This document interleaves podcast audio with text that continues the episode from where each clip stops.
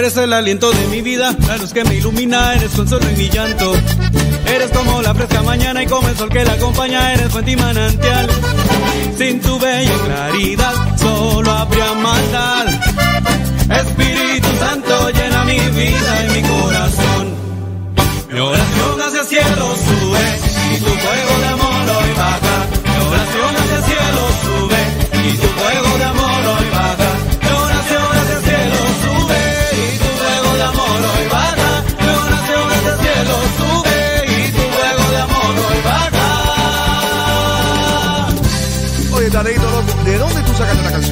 qué, Miguelito? Decime. Oye, porque esta canción para el Espíritu Santo está incendía, mi pana. ¿Qué lo que era?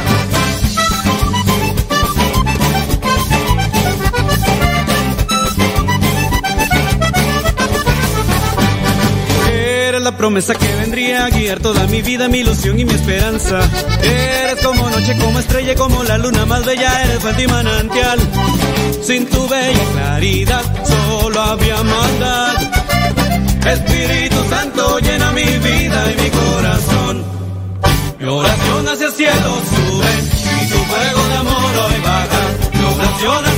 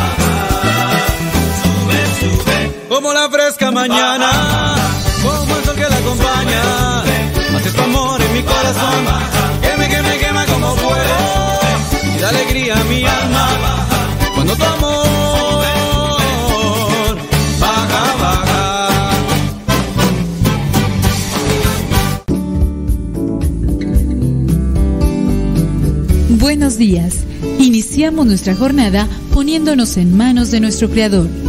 Pedimos su gracia para enfrentar como hijos suyos cada reto que la vida nos presente, acompañados de María, la dulce Madre que nos invita a proclamar las grandezas del Señor.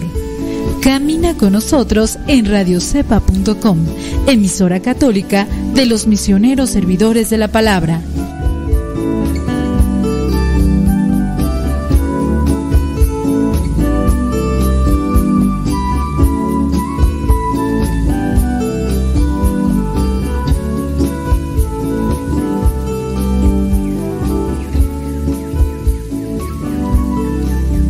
Escuchando el programa Al que madruga.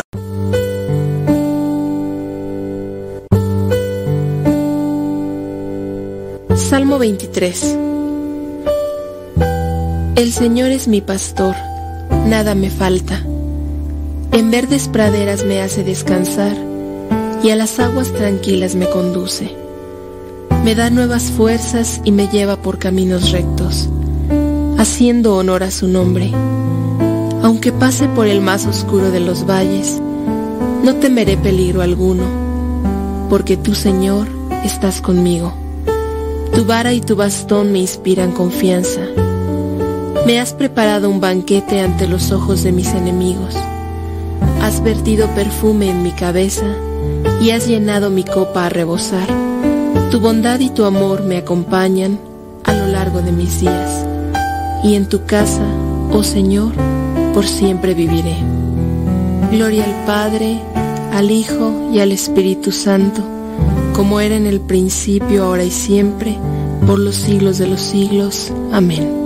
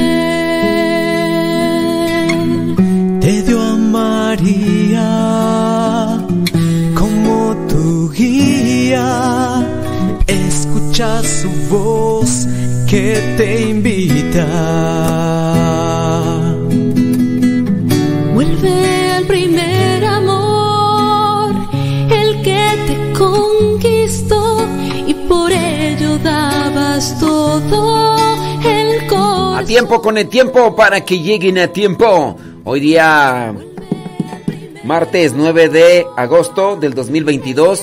Son las 6 de la mañana ya con 7 minutos. 6 con 7 allá en California. ¿eh? Son las 5, son las 8 de la mañana con 7 minutos acá en el centro de México. México lindo. Y son las 9 de la mañana con 7 minutos allá en New York. Sprinting the news. I'm living today. It's gonna be a party. Saludos a la señora Alejandra allá en, en Chapingo. Allá en, en San Bernardino, Tiscoco. Saludos, gracias. Saludos a Don David Trejo, saludos allá en Greenville, Texas, gracias. Saludos hasta Austin, Texas, allá está Lupita Castro. Bueno, también saludos a Lupita, la esposa de Héctor. Hoy día 9 de agosto, vámonos a ver qué es lo que nos presenta el Santoral, la iglesia. Hoy se tiene presente a una judía que después se hizo católica después se hizo monja y después fue santa. Así, esta judía, filósofa, se hace, se hace cristiana, católica, y después se hizo monja y después se hizo santa. Y así es.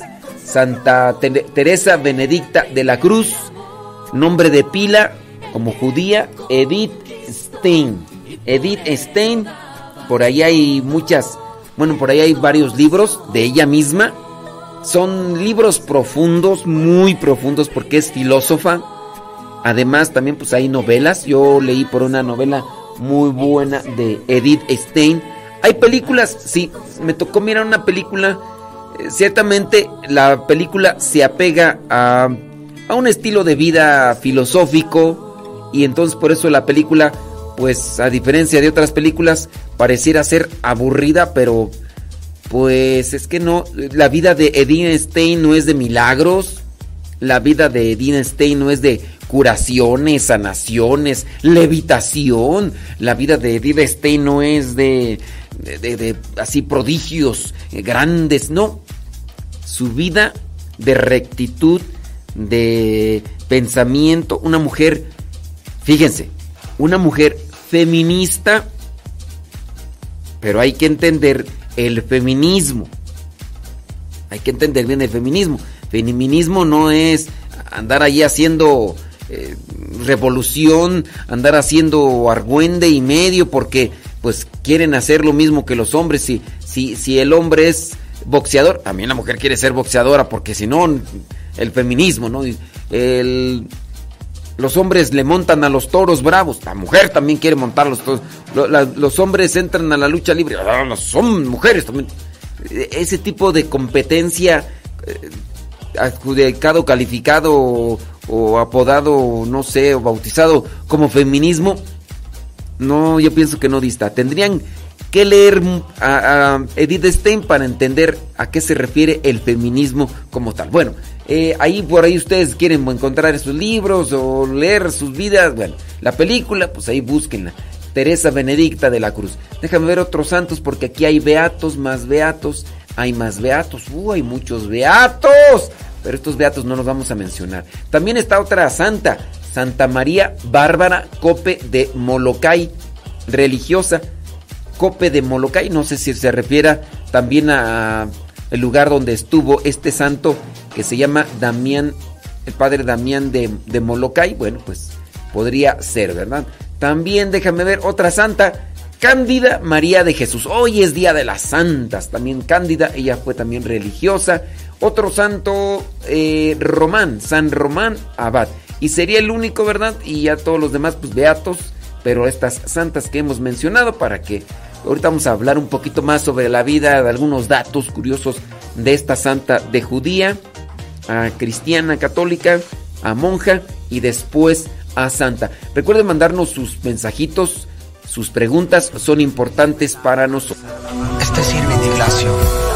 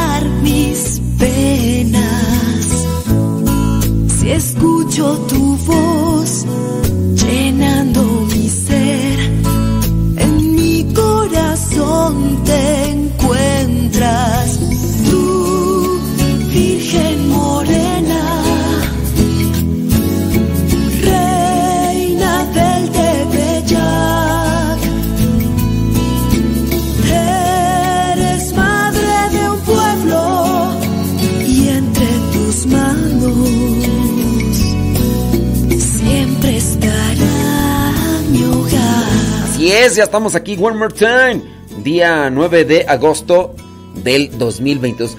Hoy, hoy se cumplen años de que lanzaron una bomba. Este martes 9 de agosto se cumplen 77 años de lanzamiento de la segunda bomba atómica arrojada por Estados Unidos a Japón, esta vez sobre Nagasaki, ciudad que ya entonces tenía una rica historia de mártires cristianos del siglo XVI y XVII. El día de lanzamiento de la bomba se llamaba Fat Man, nombre de la bomba. La pequeña comunidad católica japonesa perdió en Nagasaki dos tercios de sus miembros tras la destrucción de Hiroshima el 6 de agosto de 1945. El alto mando militar estadounidense, liderado por el presidente Harry Truman, puso la mira sobre la ciudad de Kokura para forzar la rendición de Japón. Sin embargo, el mal tiempo hizo que se cambiara por Nagasaki. Nagasaki tenía unos 200, 240 mil habitantes.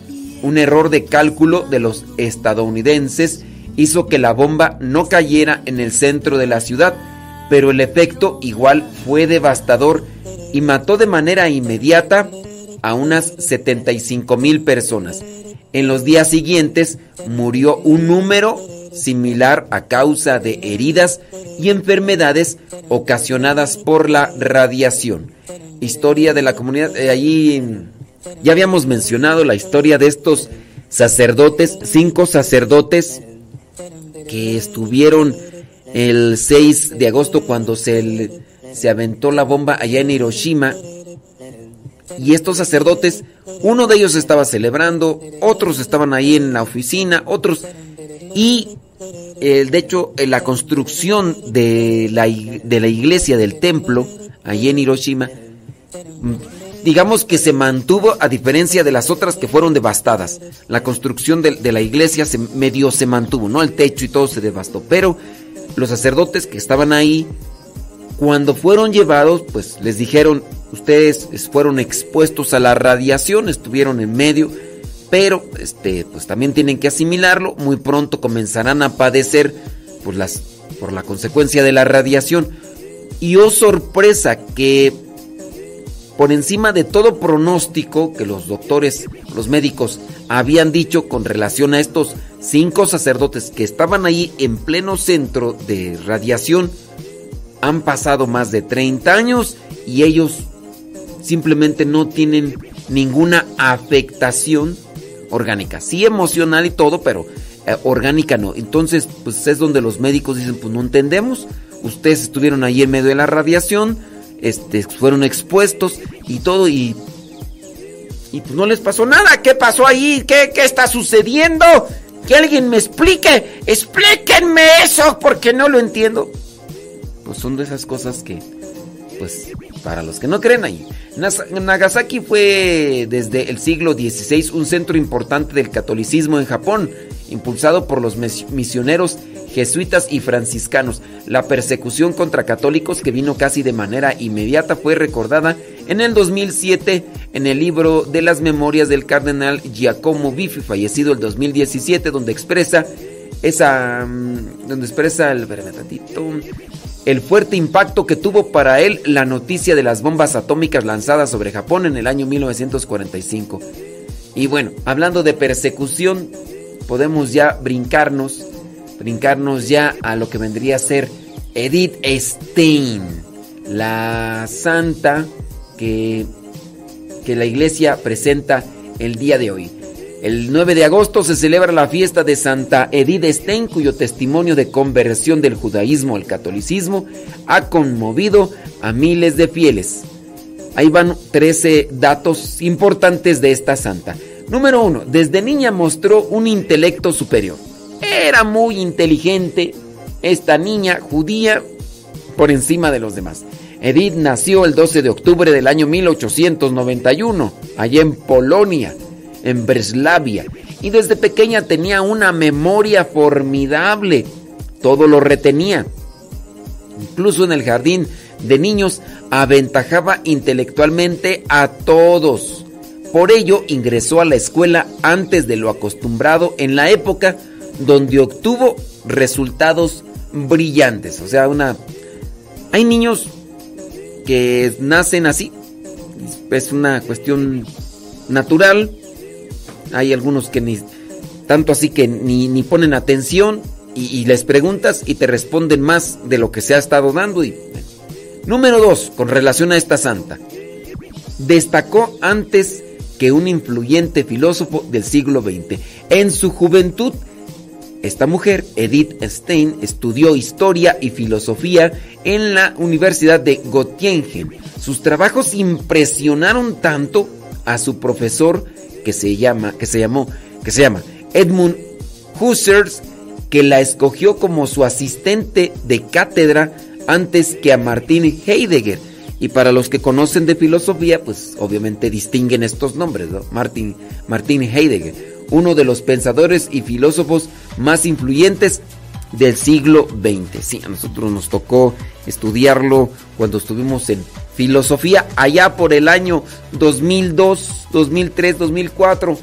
Por allá estuvimos estudiando. Bueno, pues esta mujer, Edith Stein, superaba en el intelecto y capacidad de razonamiento, porque es filosofía, a estos hombres que tanto el profesor, estamos hablando de un maestro ya obviamente mencionado, renombrado Edmund Husserl, este, le dijo, ¿sabes qué? A ti te quiero para que seas mi asistente, vas a llevar los datos y todo, y la traía ya raya, pero eso le ayudó mucho a ella, y eso ella, ella era lo que quería, porque teniendo a ese maestro prácticamente de cabecera y estar tomando las notas directamente de él, iba desarrollando su intelecto, su razonamiento todavía más. Número 3. También en un tiempo sirvió en la Cruz Roja. Durante la Primera Guerra Mundial, hablando de bombas y demás, Edith Stein se enlistó en la Cruz Roja para servir como enfermera en un hospital austriaco hasta que este fue cerrado en el año 1916. Filósofa y todo, pensaba en ayudar y buscó la manera de hacerlo estando ahí en la Cruz Roja. Allí, como en todas partes, trabajó con todo el alma siendo estimada tanto por los heridos como por las compañeras y sus superiores, porque se fletaba, no nada más estaba ahí porque, no, sino que le entraba duro a los... Así debería ser uno, ¿verdad? Eh, número 4. Escribía poesías para sus seres queridos. ¿Tú qué escribes? Ah, ya sé. Puras indirectas en Facebook para los que te siguen. Puras cosas ahí nomás para que te hablo a ti, mija, para que me entiendas, no era. Yo pienso que muchos de nosotros tenemos talentos enterrados, escondidos, que no los hemos descubierto porque simplemente no nos hemos dado a la tarea de escribir, de pintar, de tocar un instrumento, incluso talentos de, golpe. Fíjense que en el caso, por ejemplo, de algunos deportistas, algunos deportistas son diestros de manera natural, cuando se ponen a practicar esa destreza que tienen, aumenta y sus capacidades deportivas obviamente crecen. Y por ese lado pues, son talentos ya naturales. Eh, Edith Stein escribía poesías. El día de la boda de Erna, Edith compuso hermosas poesías para todas las sobrinas y sobrinos. En ellas revivían las experiencias más placenteras de nuestros años estudiantiles y de nuestra infancia, relató su hermana. Bueno, vamos a tener que hacer una pequeñitita pausa, pero ya estamos de regreso en un santiamén.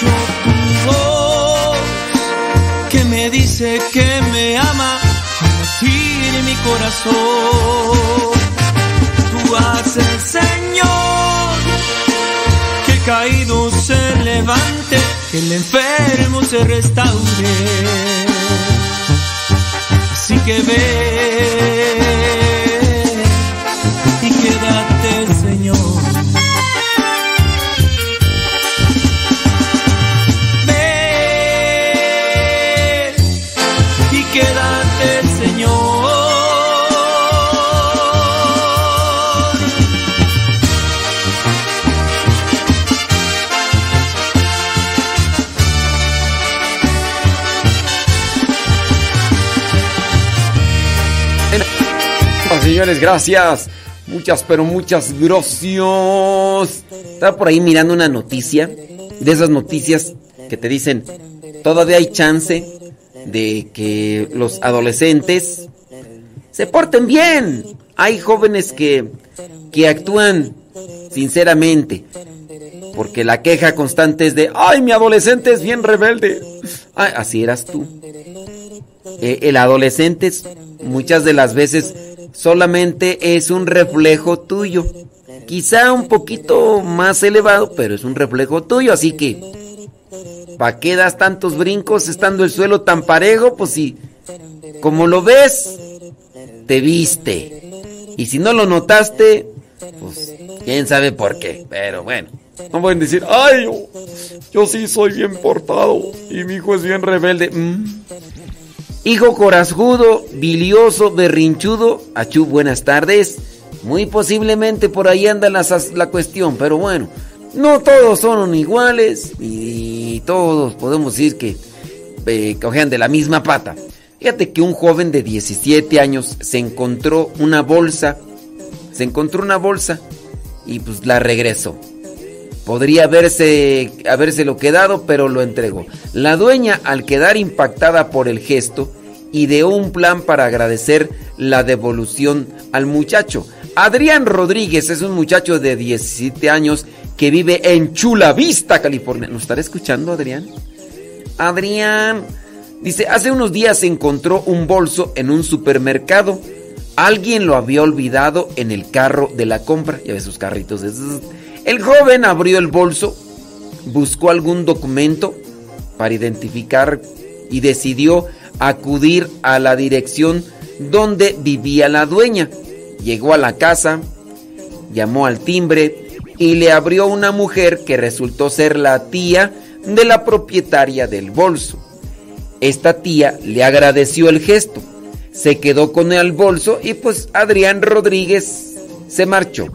Pero cuando llegó a la casa, la mujer, la dueña del bolso, se llenó de alegría y no solo eso. Eh, ella se llama mm, Eliana Martín. Eliana Martín se sorprendió gratamente al ver que no faltaba nada de lo que ella había puesto en su interior para ir de compras al supermercado. Había además objetos de valor y to- todos también. ¿Qué hacer cuando descubres que has sido providencialmente ayudada por alguien que podía haberse quedado con todo eso que estaba ahí en el bolso y, y desaparecer? Pues quién lo iba a notar, además no lo había robado, se lo había encontrado. Así que Eliana Martín se dio cuenta de que la vida del joven Adrián habría quedado registrada, ah no, que la visita, dice que la visita del joven Adrián habría quedado registrada por la cámara de video de la entrada de su casa. Así que ideó algo grande para recompensar al joven. Creó una cuenta de de, de, de donación y pidió ayuda para localizar al muchacho que aparecía en las imágenes. Además pidió donativos para gratificar a este muchacho que le devolvió el bolso. El gesto de Adrián no pasó desapercibido. En poco tiempo lo localizaron y muchas personas se conmovieron y aportaron dinero con lo que Eliana se quedó con ella. ¡No es cierto! que, que Eliana juntaba dinero a la muchacha y que Eliana se quedaba, la dueña del bolso se quedaba con el dinero, ¿no? Podría ser. Con lo que Eliana pudo entregarle una cantidad de dinero, dice que superó los 11 mil dólares. Bueno, y como está ahí todavía esa cuenta de donaciones, pues creo que todavía seguirá por ahí, todavía funcionando. Así que, ten mucho cuidado. Fíjate que la, la apariencia del chavo Te voy a decir cómo es el chavo. Trae una gorra así, volteada hacia, atrás, una pequeña cadena, trae una playera eh, larga, así. Este, no, no está así como vestido como cholillo, pero pues eh, así como que. Entonces, ahí apareció así. Eliana y una amiga escribieron muy convencidas. Creemos que se merecía una gran eh, compensación.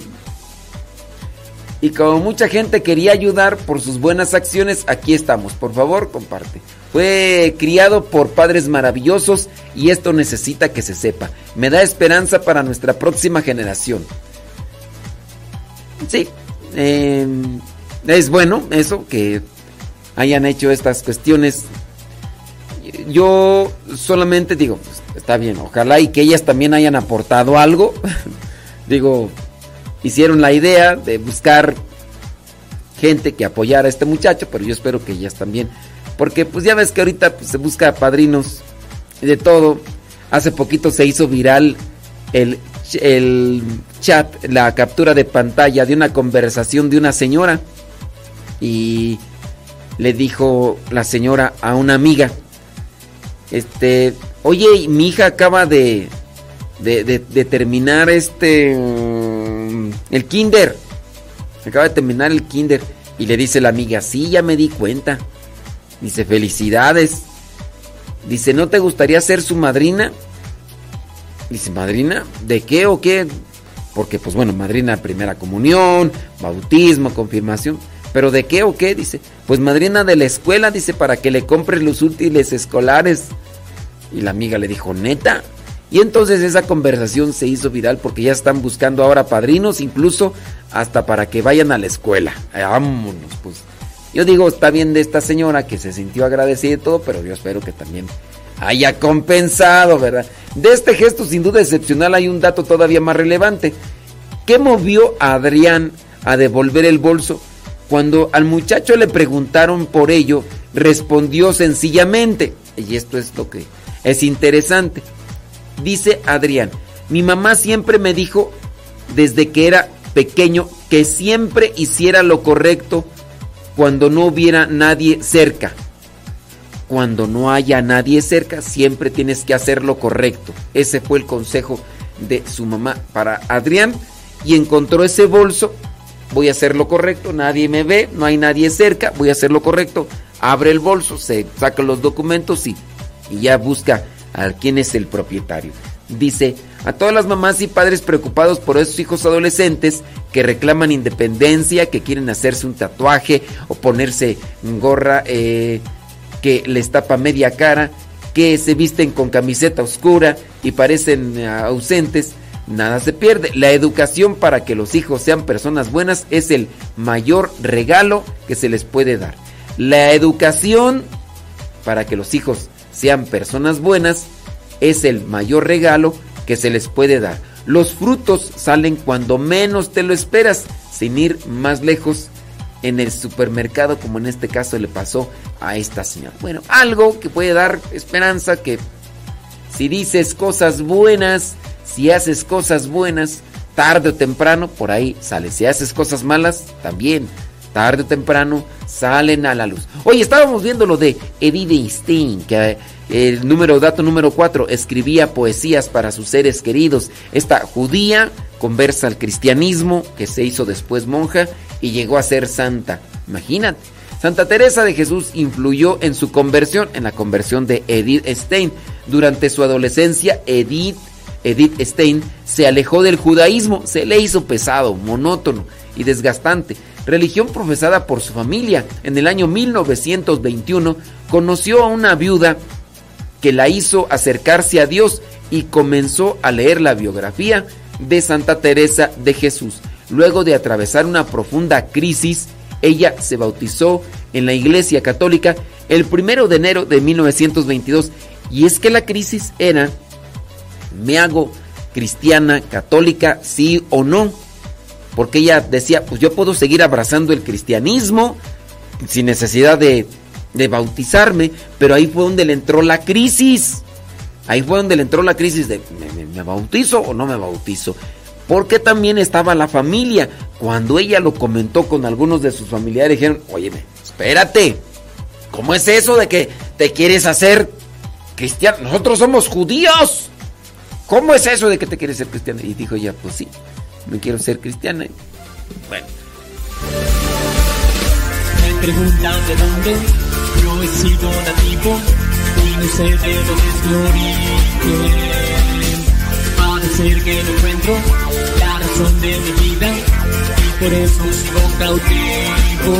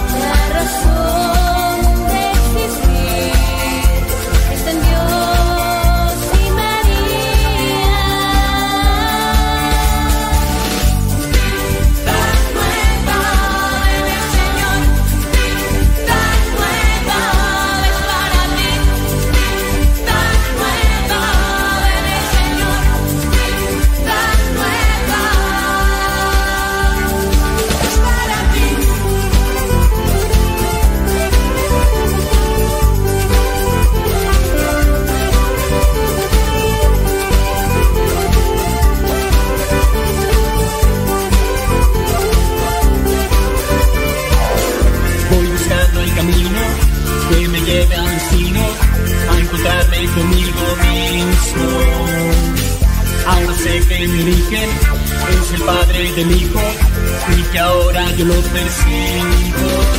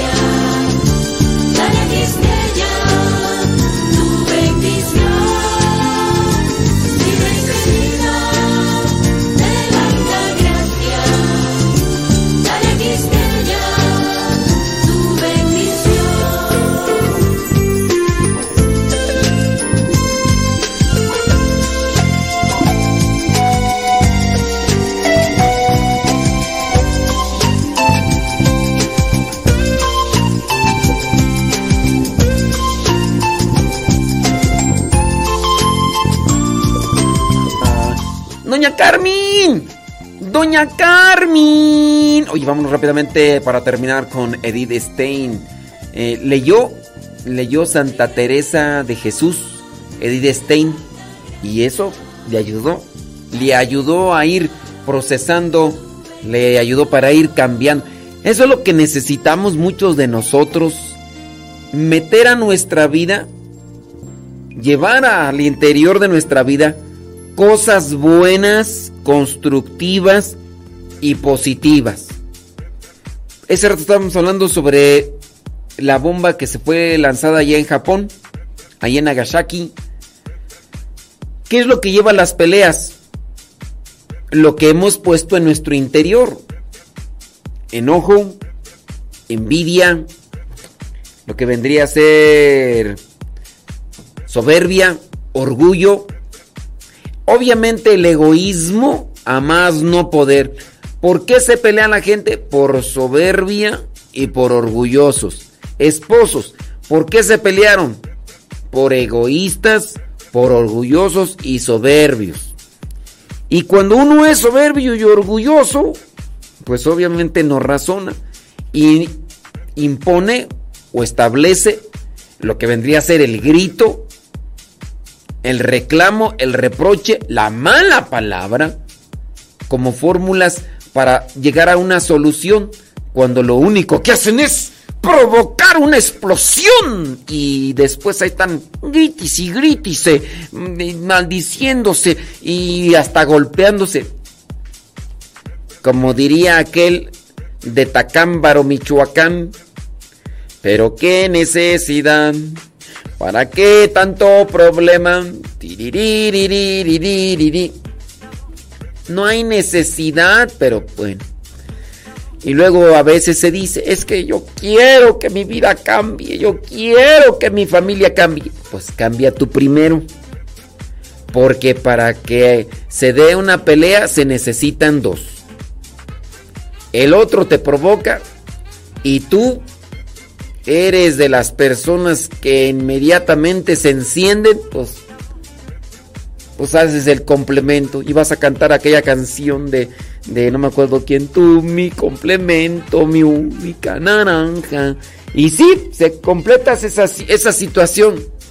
Pero ¿por qué pues, hombre? Pero bueno, cada quien está cosechando lo que ha ido sembrando, lo que ha ido... Entonces, cultívense interiormente, cultívense interiormente chismes, envidias, orgullos, soberbia, siempre hay por ahí una plática, un temita que lo único que hace es encendernos en eso y pues ya.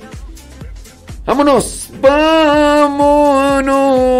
Eh, durante el judaísmo, ah, durante el paz, duró el paz, duro, a ver, a ver, a ver.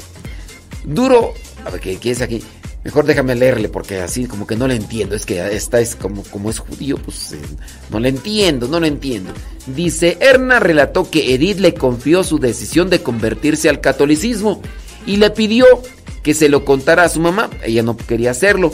Esta decisión significaba un duro golpe para quien era una auténtica creyente judía, es decir, su mamá, y consideraba como apostasía el que Edith aceptase otra religión. Si bien ya había aceptado que Edith era poco practicante, pero el hecho de que a una mujer muy convencida del judaísmo llegaran y dijeran tu hija se hizo cristiana. Los judíos mandaron acabar con la vida de Jesús.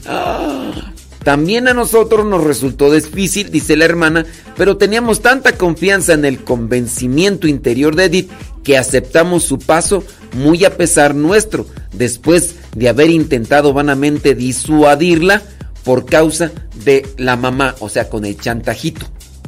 Así de, se va a poner muy triste mi mamá si te haces, si te haces cristiana católica.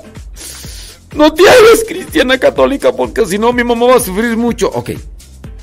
Y si no, yo voy a sufrir toda la vida porque no estoy siguiendo lo que me dicta el corazón. O la hago un ratito sufrir a ella, o yo voy a sufrir toda la vida. A ver. ¿Será? pues vamos a escoger esto. Y lo hizo. Y después no solamente ella, sino también su hermana. Edith llegó a ser monja, su hermana no, pero las dos siguieron y estuvieron de hecho dentro de un convento, aunque su hermana era más bien la que se dedicaba a realizar cierto tipo de servicios, pero no llegó a ser monja como tal, como en este caso sí lo hizo Edith Stein. ¿Sabes cuántos años tenía cuando ingresó al convento? Tenía los mismos años que tú. 42. Edith Stein pasó los siguientes años trabajando como profesora, escribiendo libros y recibiendo propuestas para enseñar en varias universidades, porque como habíamos dicho, una mujer inteligente, una mujer con capacidad intelectiva por encima de muchas personas, incluyendo Sudamérica, pero sintió el llamado del Señor. Luego de un proceso de discernimiento vocacional, en el año 1934, a la edad de 42 años, ingresó al Carmelo y tomó el nombre de Teresa Benedicta de la Cruz. Edith Stein quedaba solamente en las cosas que escribió y ahora era ya Teresa Benedicta de la Cruz. 42 años cuando ingresó como monja. Se puede, sí, hay que hacer un proceso de discernimiento, sí. Ella estuvo también igual, pues, por... Ella se enfocó tanto en el estudio, en el razonamiento, que no tenía realmente estos espacios para andar ahí de, enamorada. Que si hubo por ahí algunos hombres que la anduvieron ahí cortejando.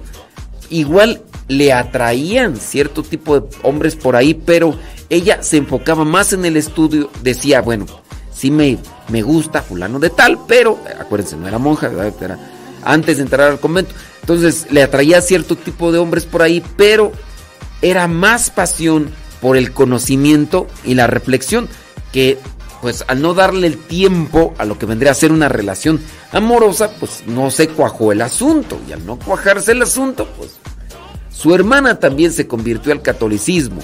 Rosa dice, en ese entonces la situación de los judíos en, en Alemania empeoró y tanto Rosa como Edith fueron trasladadas a una comunidad carmelita en Holanda y hasta Holanda llegaron los, los nazis y cataplum.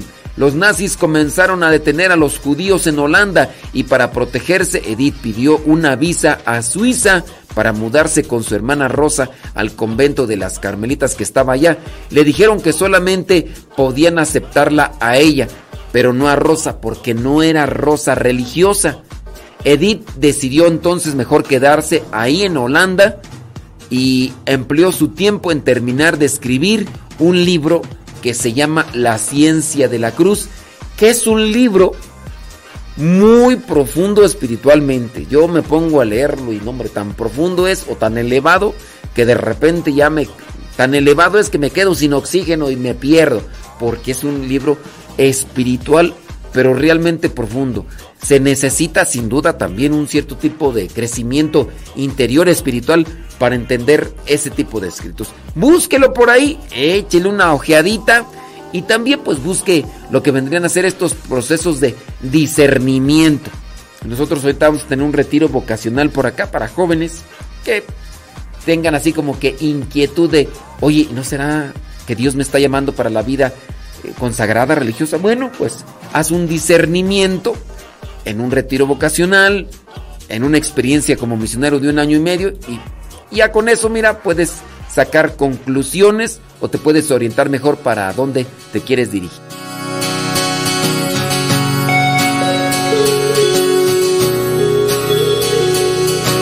Todos los pueblos quitemos las fronteras, unamos los colores, juntemos las banderas, liberen la paloma que ha estado bien atada, liberen su esperanza que ha estado acorralada. Oh.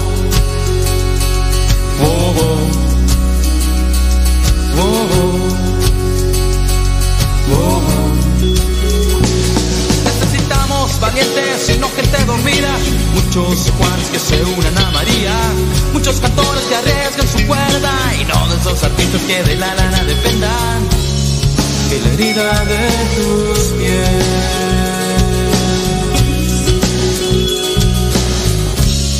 Llena mi corazón.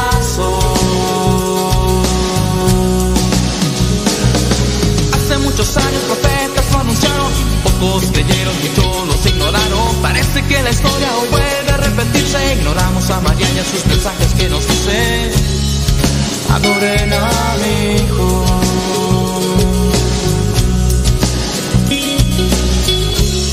Multiplíquense en su amor.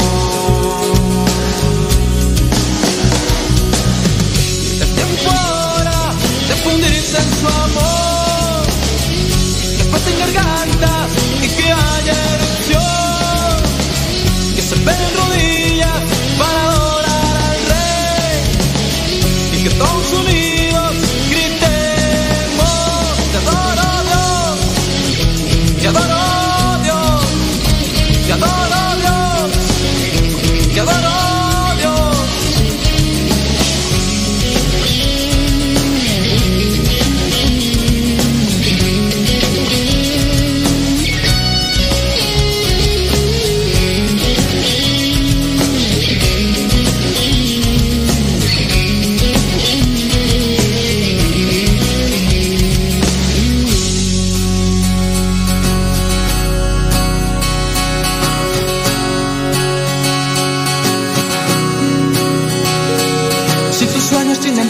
son sueños baratos, alucinas con los verdes porque te hacen feliz. No es nada malo tener mucha lana, lo malo es que la lana te tenga a ti. Oh, oh.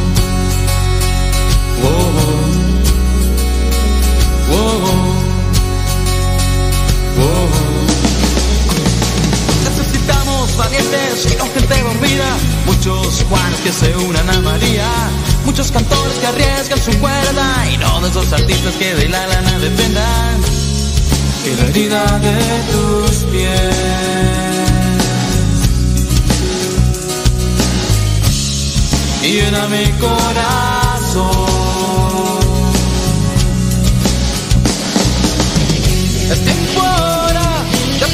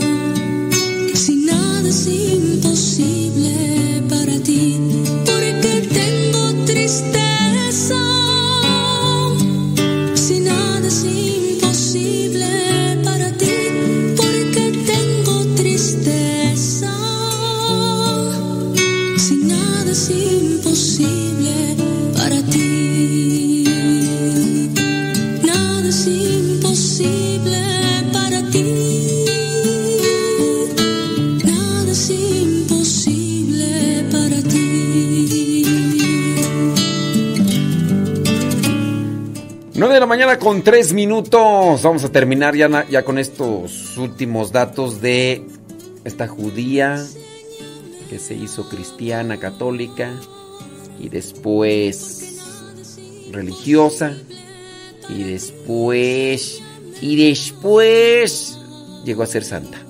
Así, así merengues tengues. Para ti.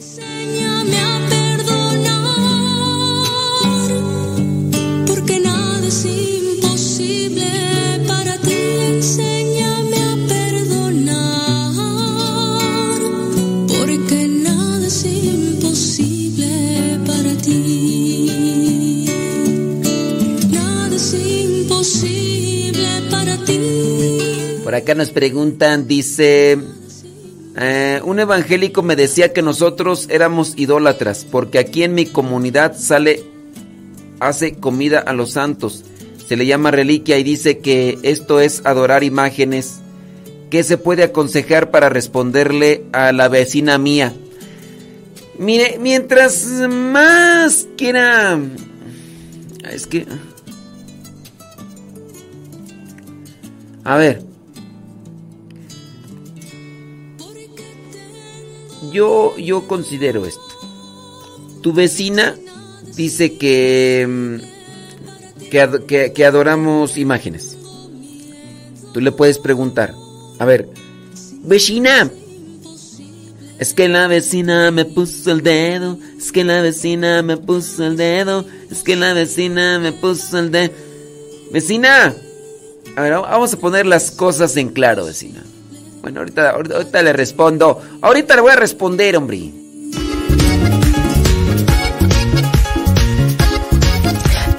Puedes ser misionero, por un año, por dos o para toda la vida. Porque ser misionero es una experiencia que te llena completamente el alma. Te ayuda a descubrir cuál es tu lugar en el mundo, es decir, cuál es tu vocación, pero también te ayuda a ver la realidad de la sociedad en la que vivimos. Es por eso que los servidores de la palabra te invitamos a que vivas el próximo retiro vocacional que se llevará a cabo los días 14, 15 y 16 de agosto en Campo Misión que se encuentra ubicado en Cuautitlán Izcalli. Glorificado sea por siempre Dios, que hace resplandecer el sol. Después Si te interesa participar de este retiro vocacional del 14 al 16 de agosto del 2022, marca a estos números telefónicos. Son números de casa, no son números celular, son números de casa. 55 58 52 38 11. Repetimos, 55 58 52 38 11. O también al 55 58 96 05 42. 55 58 96 05 42. Tú también puedes ser misionero. Llama a estos números telefónicos, números de casa y pide más informes. Retiro vocacional del 14 al 16 de agosto del 2022. Hombre o mujer, ¿quieres ser misionero? Aquí está la oportunidad. Somos misioneros,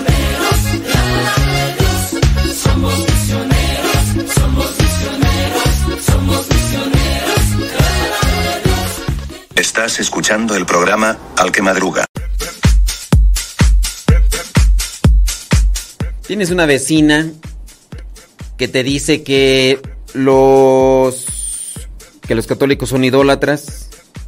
Es que la vecina me puso el dedo, es que la vecina me puso el dedo, es que la vecina es que la vecina me puso el dedo. A ver, vecina, todos los católicos son idólatras. Hay que, hay que ponerse a, hay que ponerse a dialogar de forma eh, de forma sana y correcta.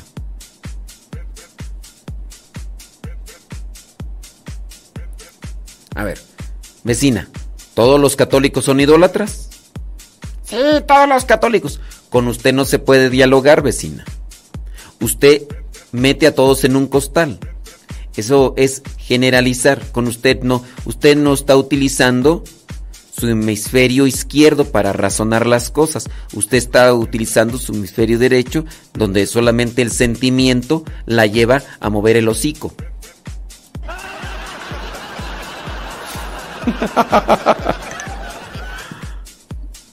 Así hay que, así hay que responderle. No, bueno, eso del hocico no.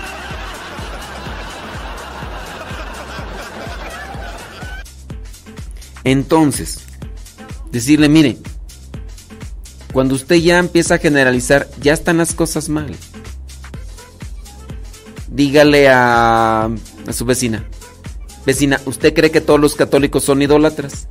Si ella dice, no, bueno, no todos, algunos. Usted dígale a su vecina, deme esos cinco.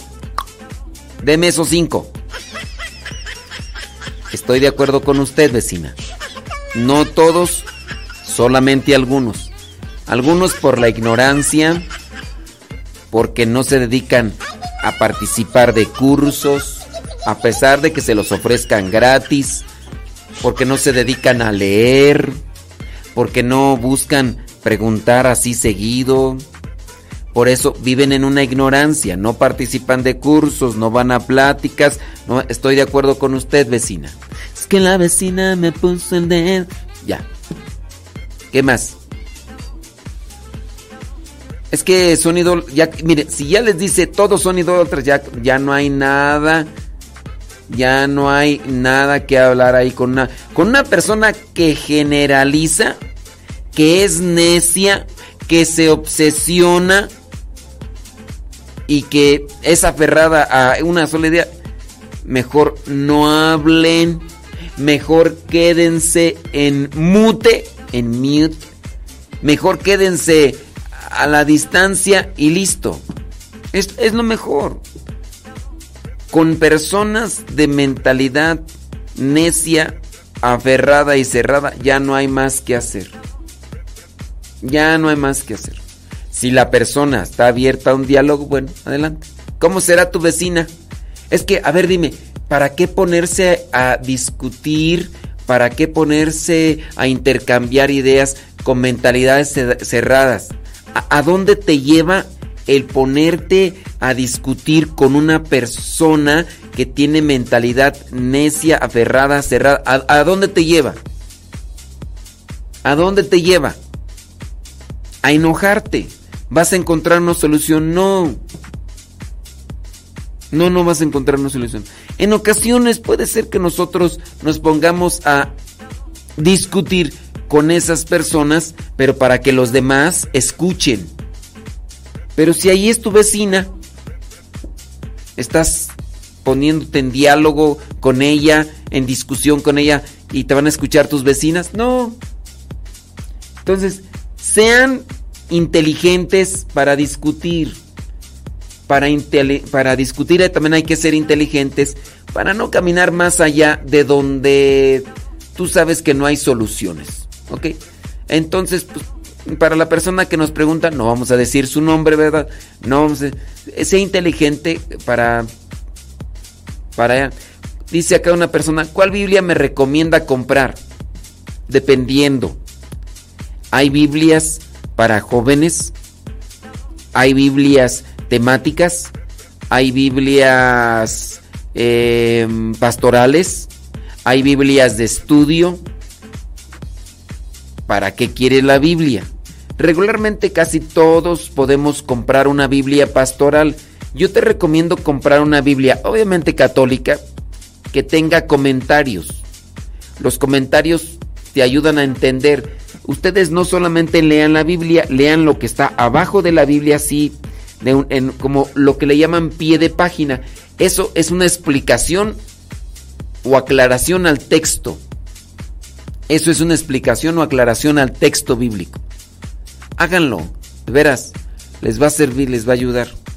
Y Biblia, pues hay diferentes traducciones. Si tiene los 73 libros, es Biblia católica. O sea, ya incluso hay Biblias que no son de los cristianos católicos, pero tienen los 73 libros. Pero si tú dices, no, pues es que quiero comprar una Biblia porque me voy a meter a estudiar teología, ah, te recomiendo esta Biblia. Ah, no, es que yo no me la quiero para regalarla. No, pues una Biblia para niños ahí. Hay Biblias para niños, o sea, y ahí sí ya no podría ayudarte. Pero usted sí, cuando vayan a comprar una Biblia, digan, a ver, ¿qué Biblia me recomiendas? Solamente quiero leer algún un lenguaje sencillo, claro, atento y, listo. Y ya. Pues sí. Ándele pues, ¿qué más? Dice Tere Padilla que su hija se llama Edith. Ándele pues. Se puso Santa Teresita, muy bien. Déjame ver si hay más preguntas. Pregúntame. Pregúntame. El segmento de pregúntame. Pregúntame. No hay preguntas. Todavía no llegamos al segmento de los saludos. ¿eh? Ahorita que lleguemos al segmento de los saludos, pasamos sus saludos. Sí, porque hay muchos saludos, ¿verdad? ¿Ya no hay más preguntas? No, ya no hay más preguntas. Bueno, pues ni modo, dijo Lupe, ¿qué le vamos a hacer? Dijo Don Roberts. Saludos a Don Roberts. Déjame ver. Sí, sale, vale. Bueno, ándele. Con todo. Con todo. Sí, hombre, qué bárbaro. Qué bárbaro. No, pues una, una rola. Esta, esta, cuando pongo esta canción, me acuerdo de del retiro de los 50 mil jóvenes en la Plaza de Toros, México, año 1999. Aleluya, gloria, gloria a mi Dios, gloria porque en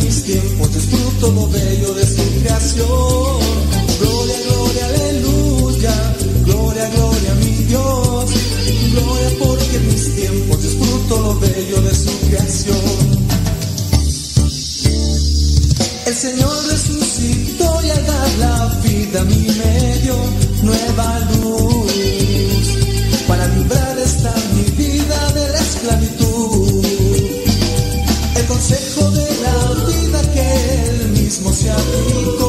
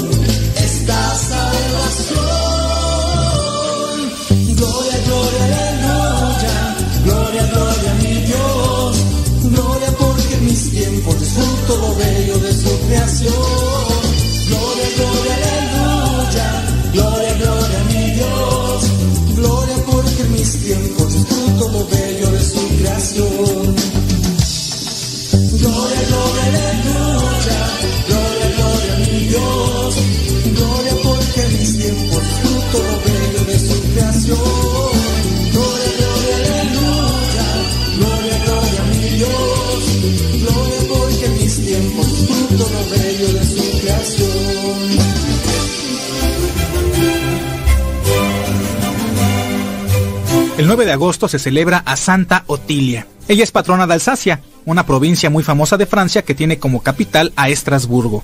Su papá deseaba el nacimiento de un hijo varón, y en su lugar nació una niña ciega. Por esta razón el papá ordenó que la hija fuera expulsada de su castillo y la llevaran a un convento de religiosas. La niña crecía ciega, pero un día llegó al convento el obispo Herardo, que al bautizarla decidió ponerle el nombre de Otilia, que significa luz de Dios. Y al administrarle el sacramento le dijo, que se te abran los ojos de tu cuerpo como se te han abierto los ojos de tu alma. Y la niña milagrosamente recobró la vista. Después, el obispo le pidió al padre de la niña que la aceptara en su casa, y este, aunque de muy mala gana, permitió que la muchacha volviera al castillo, pero más como sirvienta que como hija. Sin embargo, al notar que su hija tenía tan buenos sentimientos y era tan bondadosa con todos, se encariñó grandemente con ella. Años después fundó el convento de Otilburg. Otilia se dedicaba a socorrer a los enfermos más repugnantes y abandonados, y fundó un hospital para ellos. Después de dedicarse por muchos años a la oración y a prestar ayudas a enfermos y pobres, Otilia descansó en paz en el año 720.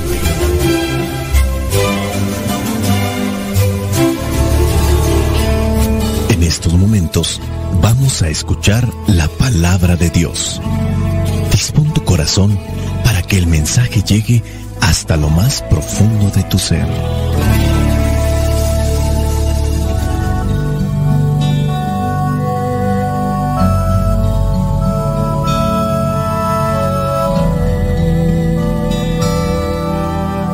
El Evangelio que la iglesia nos presenta para el día de hoy corresponde a Mateo capítulo 18, versículos del 1 al 5, versículo 10 y versículos del 12 al 14.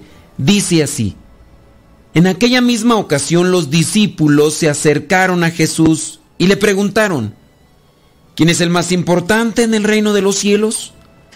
Jesús llamó entonces a un niño, lo puso en medio de ellos y dijo, les aseguro que si ustedes no cambian y se vuelven como niños, no entrarán en el reino de los cielos. El más importante en el reino de los cielos es el que se humilla y se vuelve como este niño. Y el que recibe mi nombre a un niño como este, me recibe a mí. Versículo 10. No desprecien a ninguno de estos pequeños, pues les digo que en el cielo los ángeles de ellos están mirando siempre el rostro de mi Padre Celestial. ¿Qué les parece? Si un hombre tiene cien ovejas y se le extravía una de ellas, ¿acaso no dejará las otras noventa y nueve en el monte para ir a buscar la oveja extraviada? Y si logra encontrarla, de seguro se alegrará más por esa oveja que por las noventa y nueve que no se extraviaron. Así también el Padre de ustedes, que está en el cielo, no quiere que se pierda ninguno de estos pequeños. Palabra de Dios. Te alabamos, Señor. Escuchar tu palabra es inicio de fe en ti, Señor. Meditar tu palabra es captar tu mensaje de amor. Proclamar tu palabra, Señor, es estar embebido de ti. Proclamar tu palabra, Señor, es ya dar testimonio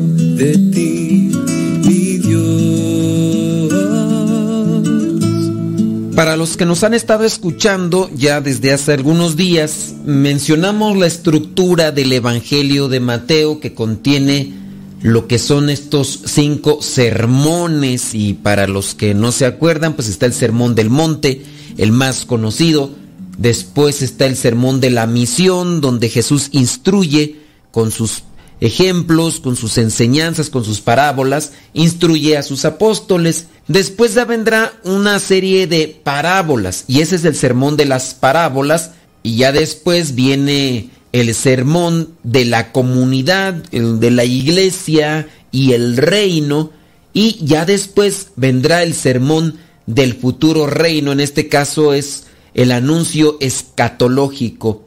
Estamos en el capítulo 18, estamos en el versículo 1 y entonces estamos comenzando el sermón de la comunidad, el sermón de la iglesia y el reino. Y en este sermón encontramos esas grandes interrogantes. ¿Quién es el más importante en el reino de los cielos? ¿Quién es? Entonces dice que ahí estaban los discípulos y se acercan a Jesús y le preguntan, ¿había alguna curiosidad? ¿Querían ellos prepararse? Y Jesús toma a un niño, lo pone en medio de ellos y ya es cuando viene lo que vendría a ser el ejemplo. Si ustedes no cambian y se vuelven como niños, si no cambian, es un llamado a la conversión. Estamos llamados a ser como niños. Obviamente estamos hablando en el sentido de la pureza. Es la presentación más eh, fidedigna de un niño que no desprecia, un niño que no tiende a eh, aislar a los demás o a rechazarlos, es un niño que, que acepta. Por ahí miraba un meme que se hizo un tanto viral porque resulta que una niña, morenita ella, eh, apariencia latina, algo así, eh, le gritaba a su mamá, mira mamá, encontré a mi gemela. La gemela era una niña, digamos, de tez clara, muy diferente al tez de esta otra niña, pero que llevaban un vestido similar y era pues, nada más porque era un poquito más alta la otra niña y esta le decía, mira mamá, encontré a mi gemela. Esto para decir que no hay una discriminación por el color de piel, por la estatura. Hablando también de eso, un video de un niño anglosajón con un niño afroamericano que se encontraban en la calle y al encontrarse, quién sabe si ellos estaban dentro de la misma guardería y se conocían y al mirarse a distancia comenzaron a correr uno de un extremo otro al otro para encontrarse y cuando se encontraron se abrazaron y se reían y eso que estamos hablando de niños que oscilaban entre los tres o cuatro años porque se miraba que apenas como que estaban aprendiendo a caminar, ya podían hacerlo de manera así, pero se miraban un tanto titubeantes. Y ese video también se hizo viral en el sentido puro de aquella realidad de la inocencia de los niños, de lo que se nos manifiesta como tal, estamos llamados también nosotros a comportarnos, pero lamentablemente nos intoxicamos, nos llenamos de envidias, de murmuraciones, de chismes, de cosas negativas con las que nos vamos distanciando de aquellos incluso que son nuestros seres queridos, las personas con las que tenemos un vínculo sanguíneo. Jesús, al saber aquella disputa que también tienen los mismos apóstoles, pues obviamente les llama la atención. Si no cambian, si no cambian y se hacen como este niño, entonces ustedes no entrarán en el reino de los cielos. Es una advertencia que también corre hacia nosotros. Podemos decir, no, pues yo hago muchas cosas, hago mucho apostolado, pero oye, en tu corazón has cambiado, porque a lo mejor si haces muchas cosas pensando que por hacer muchas cosas ya te ganas la eternidad y te ganas el cielo, y no, hay que cambiar desde adentro. Podemos hacer muchas cosas todos nosotros y hacer un cambio externo conforme a un ejercicio, una dieta, cambiarnos incluso el tipo de vestimenta. Pero ¿qué hay con relación a esto de cambiar desde adentro? Dice, el más importante, el versículo 4, el más importante en el reino de los cielos es el que se humilla. Y no estamos hablando de ese tipo de humillación que a veces llega a ser una denigración. Te golpea el esposo, no digas nada, no. Estamos hablando de la humildad en ese sentido real y puro que existe, el que se humilla y se vuelve como este niño. Es decir, cuando la persona no deja que la soberbia o el orgullo les domine. O en este caso hay que trabajar. No es, uy, pues siempre se queda callado, eh, le dicen y hacen un montón de cosas y nunca dice nada. No, porque Jesús mismo también nos llama a ser profetas. Estamos llamados a denunciar las injusticias. No, yo no voy a decir nada porque yo quiero ser humilde. Oye, hay que denunciar, hay que dar a conocer lo que está mal. ¿Sabes qué? Tú estás mal, pero no te voy a decir nada porque yo me voy a humillar, yo voy a ser humilde y, voy a dejar que sigas ese camino de perdición, voy a dejar que sigas haciendo lo que te, dicte tus inclinaciones, tus desviadas, tus vicios, todo aquello, te lo voy a dejar, no te voy a decir nada. Oye, tienes el deber moral, eres su padre, eres su madre, tienes que ayudar a eso. No, yo, yo quiero humillarme, yo mejor no voy a decir nada. No, es una falsa humildad. Hay que entender la humildad en ese sentido real que nos puede llevar a la salvación. Porque al adoptar nuestra, nuestro papel de profetas, hay que denunciar como lo hizo Juan el Bautista. Tú podrás decir, no, pues Juan el Bautista sabía que Herodes estaba mal con, con esa mujer, que era la esposa de su hermano, de su hermano, y aún así, entonces no decía nada. No, era un profeta de fuego, que daba a conocer esto es lo correcto, esto es lo que se debe de hacer, y no debemos de hacer el mal, y, y entonces, pues bueno, encontramos que sí, es una persona que habla, y así tenemos que hablar nosotros. Pero hay que entender, pues, el sentido de la humildad, a qué se refiere, no sentirte más que otras personas. No, ah, ya porque estudiaste, ¿no? Ya tienes tu título, ya tienes tu diploma, ya tienes dinero, ya tienes las cosas materiales que antes no tenías y por eso ya te crees superior a los demás. Y ahora sí, por no, es eso, eso es soberbia, el orgullo. El, egoísmo, hay que tener cuidado con eso. Dice, el que recibe mi nombre a un niño como este, me recibe a mí. Y ya en el versículo 10 habla de eso mismo. Dice, no desprecien a ninguno de estos pequeños. El que desprecia es el soberbio, el altanero, el orgulloso. Y ya después en el versículo 12 dice, si un hombre tiene 100 ovejas y se le extravía una de ellas, ¿acaso no dejará las otras? Dice, pues bueno, viene a la alegría por rescatar a aquel que ya estaba perdido. Dice, y si logra encontrarla de seguro, se alegrará más por esa oveja que por las 99 que no se extraviaron. Así también el Padre de ustedes que está en el cielo no quiere, no quiere que se pierda ninguno de estos pequeños. Dios no se alegra cuando se pierde alguien. Dios no está contento. Ay, qué bueno que se perdió. Ay, qué bueno que ya se va a ir al infierno. No, Dios no quiere que nadie de nosotros se pierda. Y ahí es donde nosotros debemos de trabajar con humildad, buscando eh, trabajar en este sermón que nos plantea Mateo, en este sermón de la comunidad, de la iglesia, del reino. Hay que ayudarnos, hay que corregirnos con amor y caridad. En los seguidores, pues, de Jesús debe estar vivo este deseo, esta intención de servir, de entrega, de perdón, de reconciliación y de amor eh, gratuito, sin buscar un interés propio o la autopromoción. No hay que escandalizar con nuestra manera desordenada, hay que más bien corregirnos. Y el punto final es alegrarse por la conversión de aquellos que necesitan un cambio y no alegrarnos por la perdición. Lamentablemente hay personas que se alegran cuando alguien está en este camino de conversión y de repente tropieza y cae y lejos de ayudarle a levantarse, se le juzga y comienzan ahí a criticarle diciendo, ahí está, se la pasa tanto tiempo en la iglesia, es un hipócrita, nada más pura apariencia.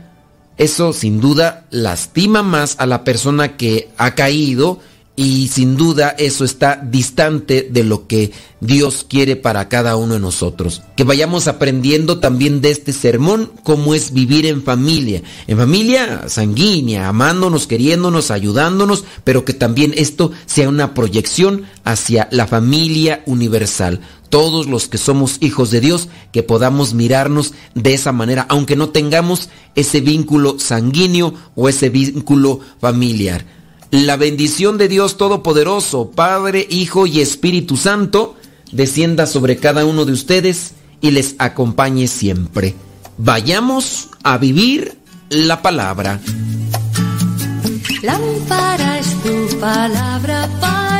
Mis pasos, luz en mi sendero.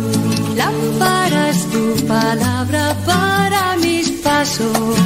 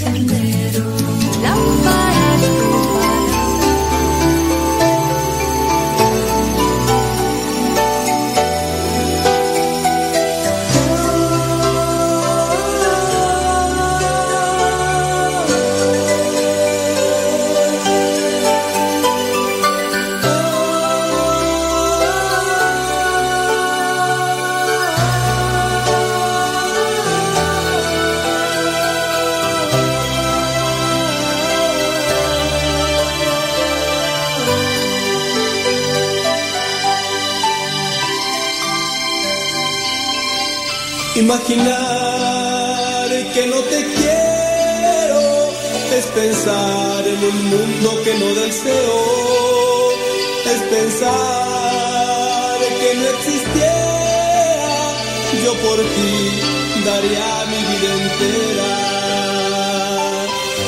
Siempre estuviste junto a mí, con alegría en mi niñez y juventud, tristeza y desamor, llenándome de amor en plenitud. Tanto amor que yo te diera, no lo puedo ni siquiera imaginar. Pero tengo la esperanza de algún día encontrarte, mamá, y decirte cuánto te necesito.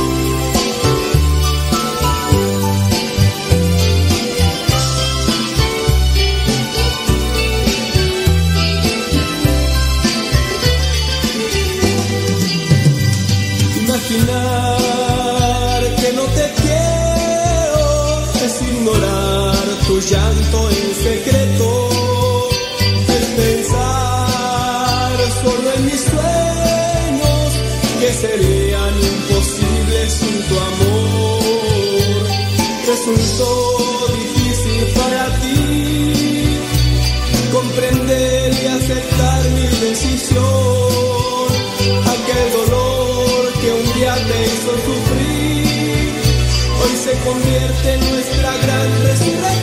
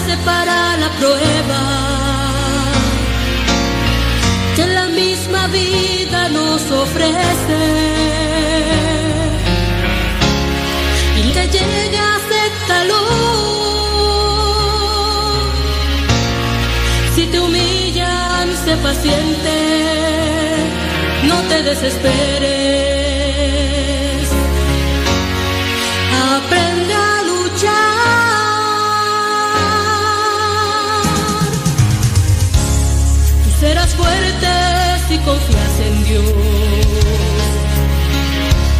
No existe nada que te pueda hundir. Feliz el hombre que sabe esperar. Su recompensa pronto la verás.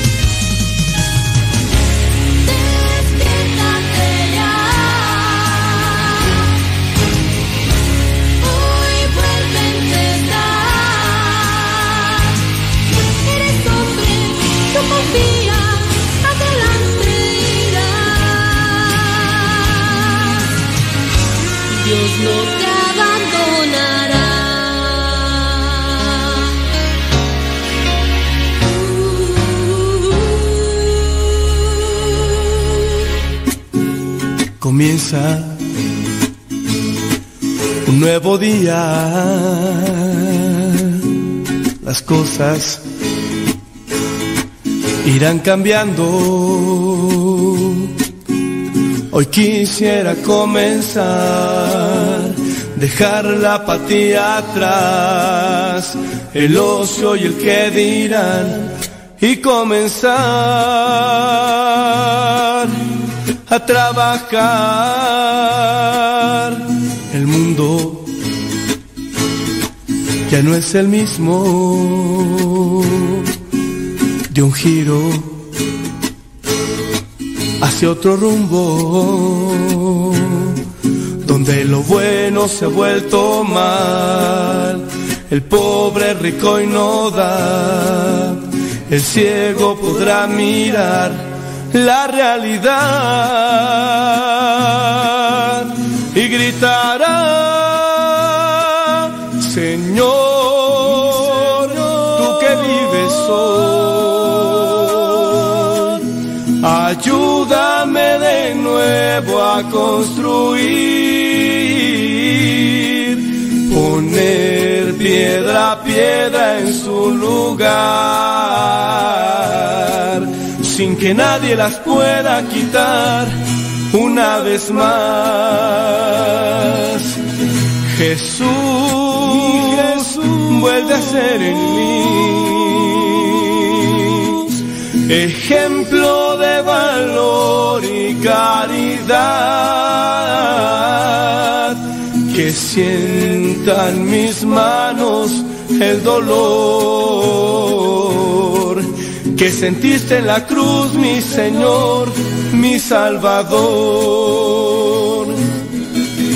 Se escuchan por todos lados los gritos desesperados de un pueblo que quiere paz, el preso, la libertad un niño pidiendo pan y en un rincón me escondo yo. Ya todo se está acabando. Batallas por todos lados. Las aves no cantan ya el sol ya no brilla igual. Y tu joven dormido estás, despierta ya de desactuar, Señor, tú que vives hoy, ayúdame de nuevo a construir, piedra piedra en su lugar, sin que nadie las pueda quitar una vez más. Jesús, vuelve a ser en mí ejemplo de valor y caridad que sientan mis manos el dolor que sentiste en la cruz, mi Señor, mi Salvador.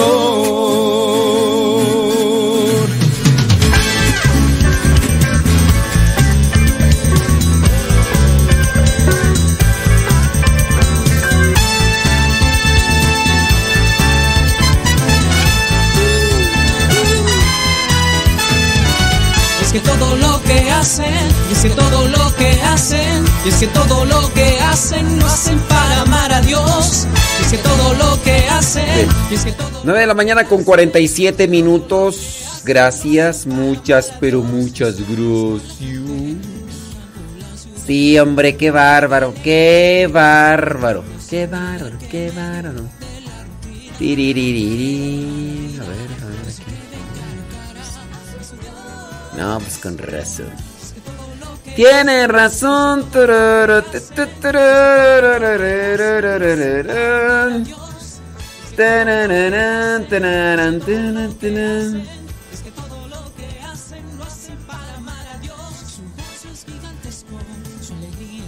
Sí, hombre.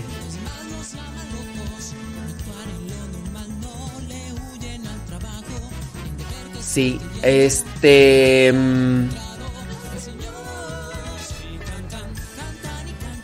Déjame ver acá.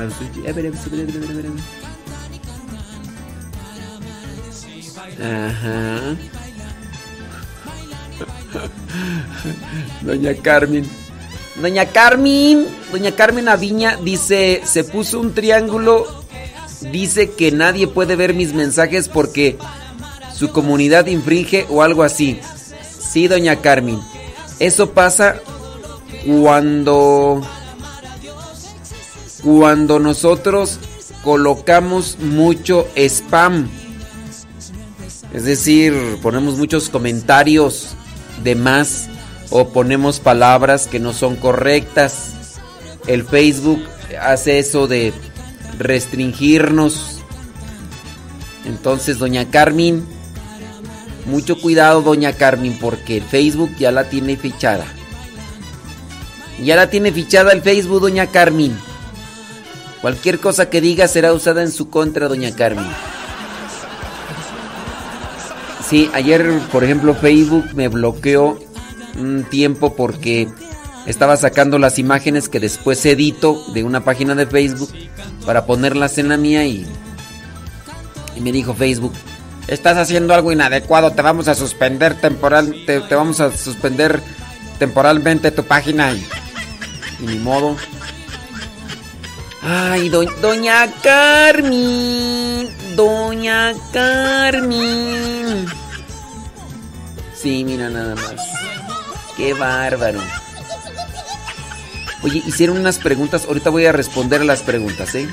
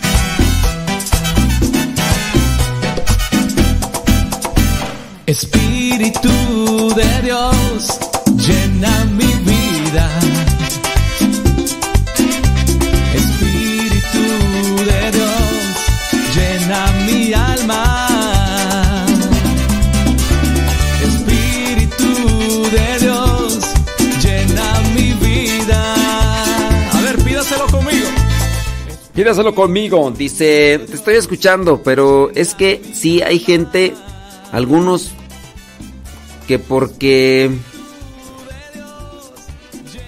asisten a misa, supongamos que todos los domingos, ya creen que tienen el derecho de andar dando la bendición a todo el mundo.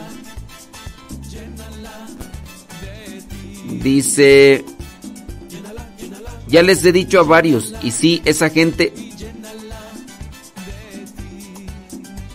Y me sales, de ellos no dicen que Dios te bendiga. No, ellos ya te dan la bendición. Y me da coraje que no pongan atención.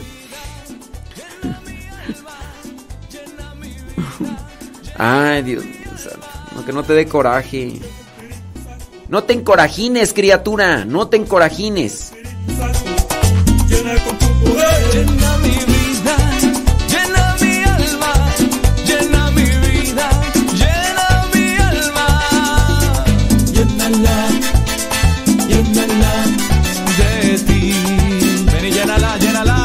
Llénala. Llénala, llénala, de ti. Hacen otra pregunta, dice... Pregunta. mm, me están invitando a unas cavernas donde se forman naturalmente los cristales. Afuera de esas cavernas hay una tienda donde aprovecharon y venden cuarzos y demás tonterías de esas. A mí solo me gustaría ver los cristales que están formándose en las cavernas. Vi fotografías y se ven hermosas. ¿Está bien que yo vaya a las cavernas sin meterme en las tiendas de esas tonterías? Mira, hay que distinguir eh, el hecho de que algunas personas tomen las cosas naturales para para hacer superstición o sincretismo no quiere decir que ah, entonces yo las cosas naturales las voy a desechar porque otras personas las tomaron para para hacer cosas malas. Nosotros también tenemos que analizar esa situación. Ah, es que otras personas agarraron eso y, y- hacen brujería o hacen esto y lo otro. Entonces ya lo natural no. Hablando de los cuarzos, pues son, son piedras. Son piedras que otras personas han utilizado con un cierto tipo de, de efectos y cosas de esas, pero puedes ir. Es más, yo te podría decir que en dado caso, no por el hecho de que te metas a esa tienda, no porque te metas a esa tienda, tú ya vas a a hacerte de esas personas o oh, es que ya me metí a esa tienda, ya me fui con las cosas del diablo. Uy, ya no, tampoco. Tú te podrías meter a esas tiendas sin ningún problema de voy a mirar qué hay, a lo mejor hay algo algo decorativo, no sé, una piedra. No, es que esas piedras las van a utilizar para este atraer no sé qué, pero tú la quieres para qué? Yo la quiero para algo decorativo. So- son cosas naturales, pues. A diferencia de lo que eh, podría ser, por ejemplo, en el caso de. de cuando se hace un cierto tipo de trabajo de brujería o cosas de esas. Ahí es otra situación. Ahí es otra situación. Pero de entrar a, esos lugares, tú podrías entrar muy bien sin ningún problema. Pues. Que otros lo utilicen esas cosas para hacer el mal o para... Esa es su situación, ¿ok? Pero sí puedes ir, hombre, pues no. Tú dices que se ve hermoso. Se ve hermoso. Dice, tengo una pregunta. Mi sirio tiró mucha cera al prenderlo. Algo mal. ¿Se tiró los pedazos de cera o qué hago con ella? Ok. Tu respuesta al aire. Mira, sí, muy posible el, muy posiblemente el sirio es de una mala consistencia. A veces el clima afecta para el que el sirio no se sostenga, no se mantenga. ¿Tú qué puedes hacer con el sirio? Lo que puedes hacer con el sirio, pues en este caso es eh, que- quemarlo. Ahora, no sabemos Puede ser de cera, que lo dudo, porque los cirios de cera son más caros. Los cirios de cera son más caros. Pero en dado caso, pues ya, es tirarlo, eh, guardarlo ahí para que... Ahí ponerlo. Regularmente se puede hacer, se quemar y si quieres enterrarlo ahí en tu... En el huerto de tu casa, lo puedes enterrar y no hay problema, no no tienes una perjudicación espiritual o cosas así, ¿no?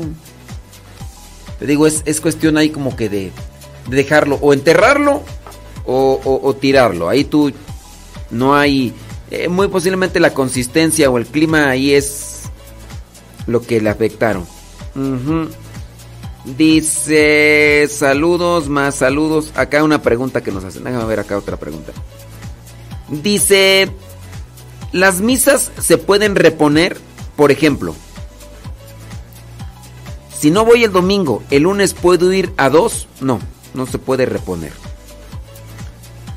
Ahora, no fuiste el domingo porque no fuiste el domingo, estuviste enferma, no pudiste. Otra cosa es cuando uno no quiere ir y tiene la posibilidad. Dice, apenas me dijeron que sí se puede, pero no, no, no se puede. O sea, no puedes reponer de, es que falté el domingo a misa, voy a ir el día lunes a dos, ¿no? Oye, pues no va a ser que una persona dice, pues yo el día lunes voy a ir a unas 10 misas para ya no ir en todo el mes. Es que eso puede pasar. Sí. Sí, eso puede pasar.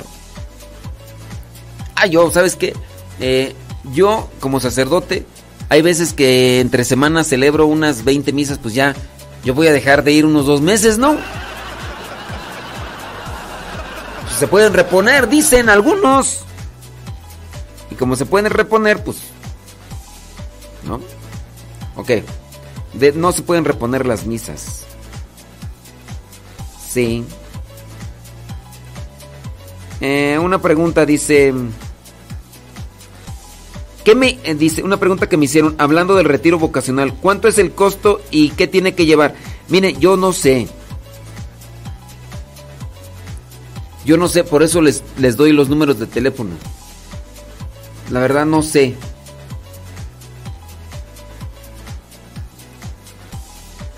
Por eso es que les doy los números de teléfonos porque hay un grupo encargado y ustedes van a decir que por qué yo no sé. Eh, pues porque no he preguntado yo mm, no quiero dar respuestas a medias. No quiero ser ese puente de información a medias. Por eso les doy un número para que ustedes les hablen directamente. Para que ustedes les hablen directamente y les pregunten a ellos todo lo que tengan y ellos les van a dar respuestas. A mí me preguntan una cosa, se las digo a medias, no se las digo bien. Y estamos ahí como que eh, con ese teléfono descompuesto. Pues por eso mejor hablen ahí ese retiro vocacional y a lo del a los números que les doy y ahí ustedes ya preguntan. Dice, escuchando la bruja Panchita, mi pregunta es si curar de empacho, de golpe o de susto entra dentro del esoterismo. Mm, ahí va tu respuesta al aire. Ah, es primera vez que escribes, ¿verdad? Bueno, mira, eh, una cosa vendría a ser el esoterismo, otra la superstición, aunque pueden estar ahí metidas en el mismo costal. Curar de empacho, curar de, de golpe o de susto, se tiene que analizar. Por ejemplo, el empacho, dicen que la persona está empachada. ¿Qué es lo que le dan a tomar? Fíjate que hay una plantita que se le llama siempre viva. Haces la, siempre viva la agarras, la mueles con, agua y le pones un jugo de, limones, te tomas ese jugo y, te puede curar de empacho. Eso es esoterismo o es superstición. No, es algo natural. Ahora, que hay personas que llevan a curar de espanto a sus familiares con señoras que les dan otro susto y entonces con ese es otro susto dicen que les asusta, que les quitan el susto. Entonces ahí ya sí podríamos estar cayendo en lo que vendría a ser el, la superstición. superstición. Hay personas que dicen, me duele la cabeza. Y entonces me tallan con un huevo y se me quita. Eso vendría a ser también superstición. Entonces se debe tener cuidado con esos aspectos para no caer en la superstición o en el esoterismo. Y pues dependiendo la situación. Si tú me dijeras eh, eso de curar el empacho, curar el susto, ¿cómo lo hacen? Y yo ya te podría decir más o menos si eso, eso sí es superstición. Por ejemplo, el, susto. Yo una vez miré que curaron a un primo mío de susto. ¿Y cómo fue que lo curaron? Bueno, mi primo lo sentaron en medio de, de un cuarto y llegó una señora y se le dejó ir por la espalda sin que él se diera cuenta y empezó a escupirle agua que ya se había echado en la boca. se echó agua en la boca, entonces la señora llegó y lo cubrió después con una con una toalla. Mi primo obviamente se asustó porque no se esperaba eso. Se asustó. Entonces, dentro de la creencia de estas personas es que con un susto se quita con otro susto. Así que lo que puede suceder, muchas de las cosas son eh, cierto tipo de choques emocionales. Y por eso es que la persona pasa por esa situación. Son choques emocionales, entonces sí se tiene que trabajar en eso de, de las emociones para despertar o desconectarse de algo que, le hace mantener en shock. Pero tendría que analizarse la cosa para no, pues para no este, no, no decir otra cosa. Eh, déjame ver acá. Saludos, saludos, saludos, saludos, saludos. Saludos y más saludos. Déjame ver que hay más preguntas. No, no hay más preguntas. Bueno, por lo menos en acá. Déjame ver este cara por acá.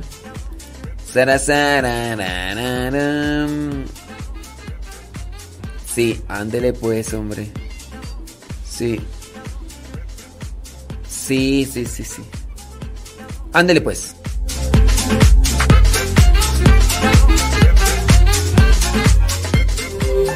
¿Cómo olvidar el día en que te conocí? Nuestras almas se encontraron. Una bella amistad se convirtió en amor.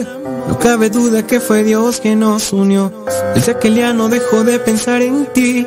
Cada detalle tuyo me cautiva. Te convertiste ahora en parte de mí. El podcast En pareja con Dios presenta consejos para estar vigilantes y no pelear en el matrimonio. Hoy Dios une nuestras vidas y nos da su bendición. Con el correr de los años de matrimonio pueden surgir peleas o discusiones, o discusiones y después peleas. Hay que estar vigilantes para no caer en la provocación que lleva a la pelea, porque las discusiones en parte son buenas. Se buscan las ideas mejores, las ideas más sólidas, las que tengan más fundamento. Pero cuando no se sabe discutir, llega el enojo y después la pelea. Aquí van algunas ideas o consejos que pueden ayudarte a evitar las peleas, confrontaciones, enojos. Número uno, a pesar de que ya lo hemos dicho, tenemos que mencionarlo porque es una forma para estar vigilantes y que si lo aprendemos bien podemos evitar muchas discusiones o muchas peleas. Aprender a escuchar. Hay que estar vigilantes al ver que si el otro viene con mala cara, quizás es porque le pasó algo. Es muy agradable y al mismo tiempo muy revitalizante cuando nos escuchan. Entonces nosotros debemos hacer lo mismo. Para escuchar es fundamental no presuponer ni adivinar lo que el otro quiere decir. Por lo mismo, hay que terminar con las suposiciones o preconceptos. Aprender a escuchar es dejar que el otro termine con lo que quiere contarnos. Número dos, ser conscientes de nuestro estado de ánimo. Hay que estar muy vigilantes con relación a eso. Muchas veces la pareja viene, ya sea de las compras o ya sea del trabajo, dependiendo el caso, Y nosotros quizás también estamos un tanto atareados, cansados, estresados, preocupados. Tuvimos un día agotador. Muy posiblemente la esposa, en este caso de las juntas en la escuela, las cosas que tenía que ir a comprar, los útiles escolares, los niños, los vecinos, la mamá.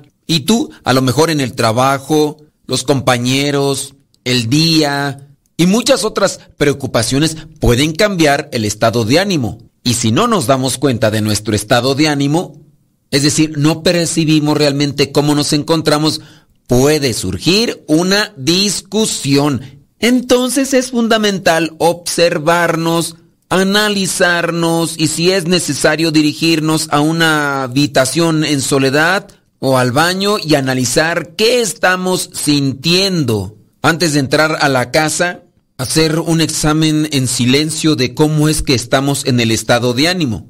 Respirar profundo e intentar relajarnos. De esa manera, al hacernos conscientes de cómo está nuestro estado de ánimo, evitaremos problemas. Número 3. Expresar lo que nos pasa. No esperar a explotar. Trata de hablar tranquila y relajadamente.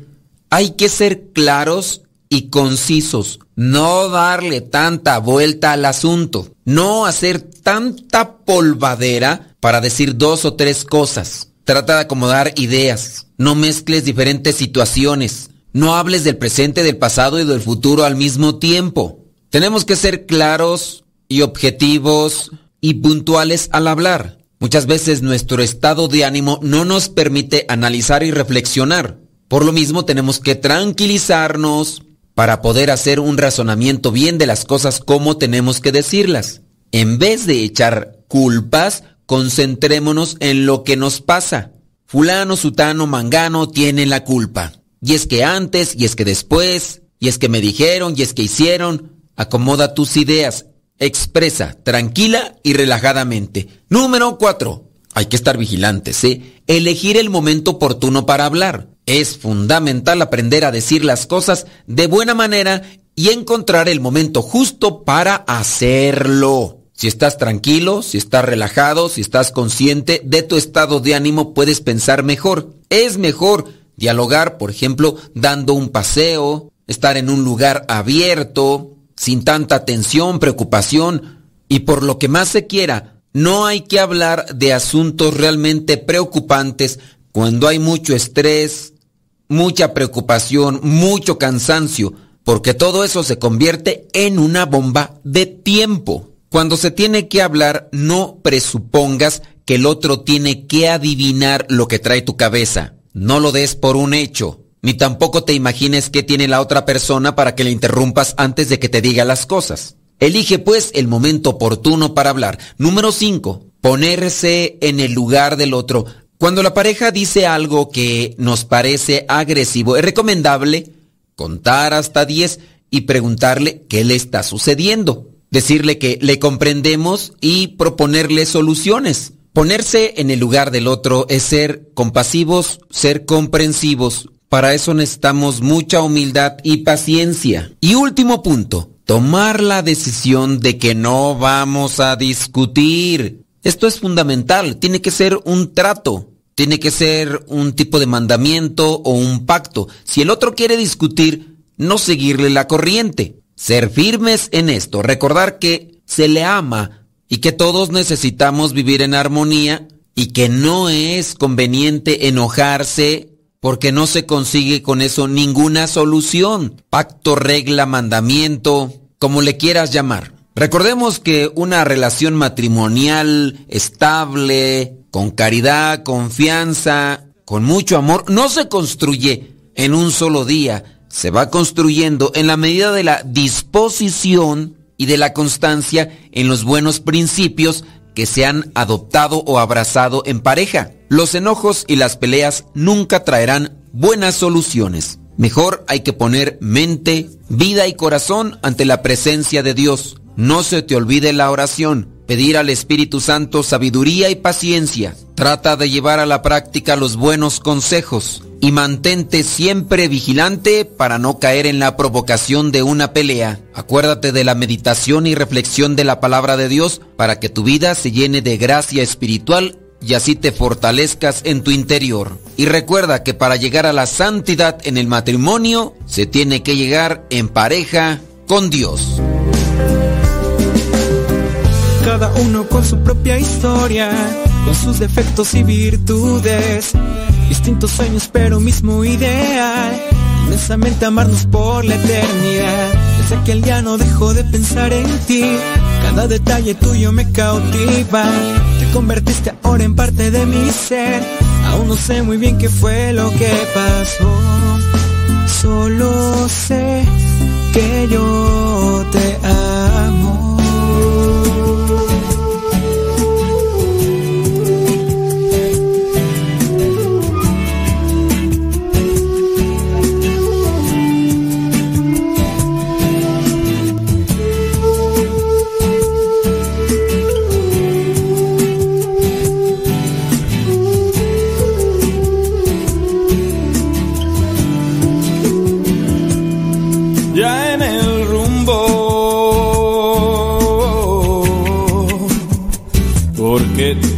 recogiste.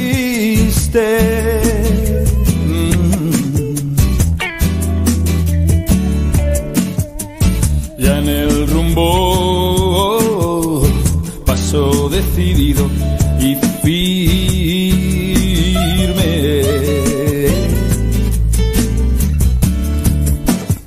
Solo gracias por tanto como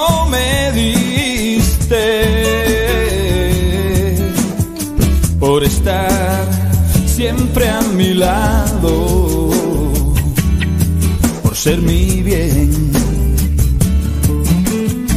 porque existe.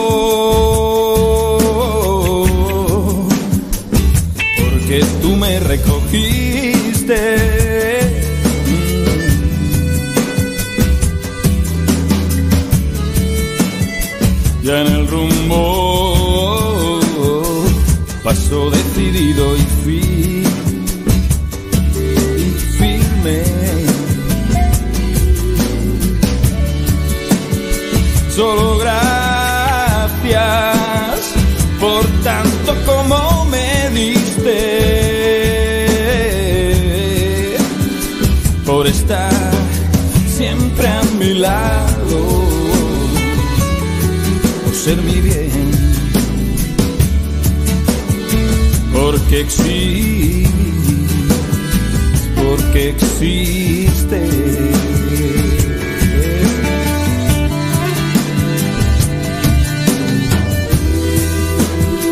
y algo quiero confesar.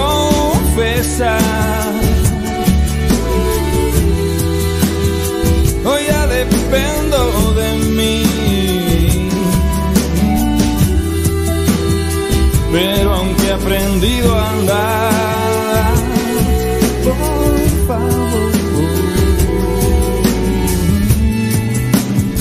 nunca te alejes de mí. nunca te alejes de mí.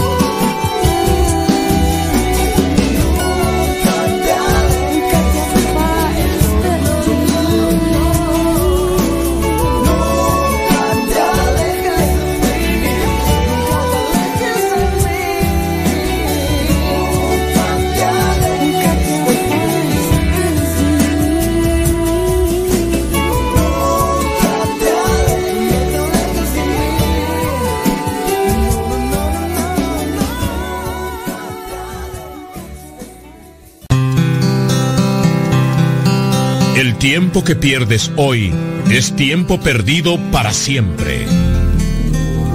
Escuchas Radio Cepa. Entonces Job habló de nuevo.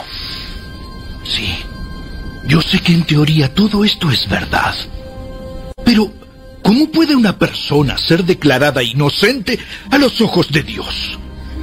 Si alguien quisiera llevar a Dios a juicio, ¿sería posible responderle siquiera una vez entre mil?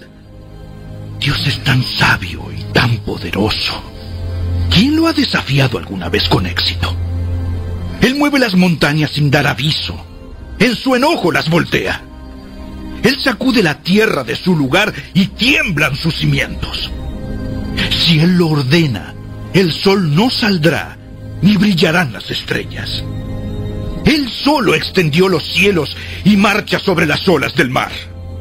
Él hizo todas las estrellas, la Osa y el Orión, las Pléyades y las constelaciones del cielo del sur.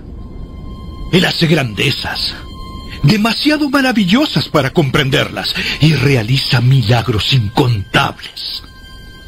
Sin embargo, cuando Él se acerca no puedo verlo. Cuando se mueve, no lo veo pasar. Si arrebata la vida de alguien, ¿quién podrá detenerlo? ¿Quién se atreve a preguntarle, ¿qué haces? Dios no contiene su enojo. Aún los monstruos del mar son aplastados bajo sus pies. Así que, ¿quién soy yo para intentar responder a Dios o incluso razonar con Él? Aunque yo tuviera razón, no tendría ninguna defensa. Solo podría rogar misericordia. Y aunque lo llamara y Él me respondiera, dudo que me preste atención. Pues Él me ataca con una tormenta y vez tras vez me hiere sin motivo. No me deja recobrar el aliento, sino que me llena de amargas tristezas. Si es cuestión de fuerza, Él es el fuerte. Y si de justicia, ¿quién atreverá a llevarlo al tribunal? Aunque soy inocente, mi boca me declararía culpable. Aunque soy intachable, la misma boca demostraría que soy malvado. Soy inocente, pero para mí no marca ninguna diferencia. Desprecio mi vida. Inocente o perverso, para Dios es lo mismo. Por eso digo, Él destruye tanto al intachable como al perverso. Cuando azota la plaga, Él se ríe de la muerte del inocente. Toda la tierra está en manos de los malvados y Dios ciega los ojos de los jueces. Si no es Él quien lo hace, entonces ¿quién? Mi vida pasa más rápido que un corredor y se va volando sin una pizca de felicidad. Desaparece como un barco veloz hecho de papiro, como un águila que se lanza en picada sobre su presa. Si decidiera olvidar mis quejas, abandonar mi cara triste y alegrarme, aún así le tendría pavor a todo el dolor, porque, oh Dios, sé que no me encontrarías inocente. Pase lo que pase, seré declarado culpable. Entonces, ¿para qué seguir luchando? Incluso aunque me lavara con jabón y limpiara mis manos con lejía, me hundirías en un pozo lleno de lodo y mis propias ropas sucias me odiarían. Dios no es un mortal como yo. Por eso no puedo discutir con Él ni llevarlo a juicio. Si tan solo hubiera un mediador entre nosotros, alguien que pudiera acercarnos el uno al otro, ese mediador podría hacer que Dios dejara de golpearme y ya no viviría aterrorizado de su castigo. Entonces podría hablar con él sin temor, pero no puedo lograrlo con mis propias fuerzas. Donde aún la luz es tan oscura como la medianoche.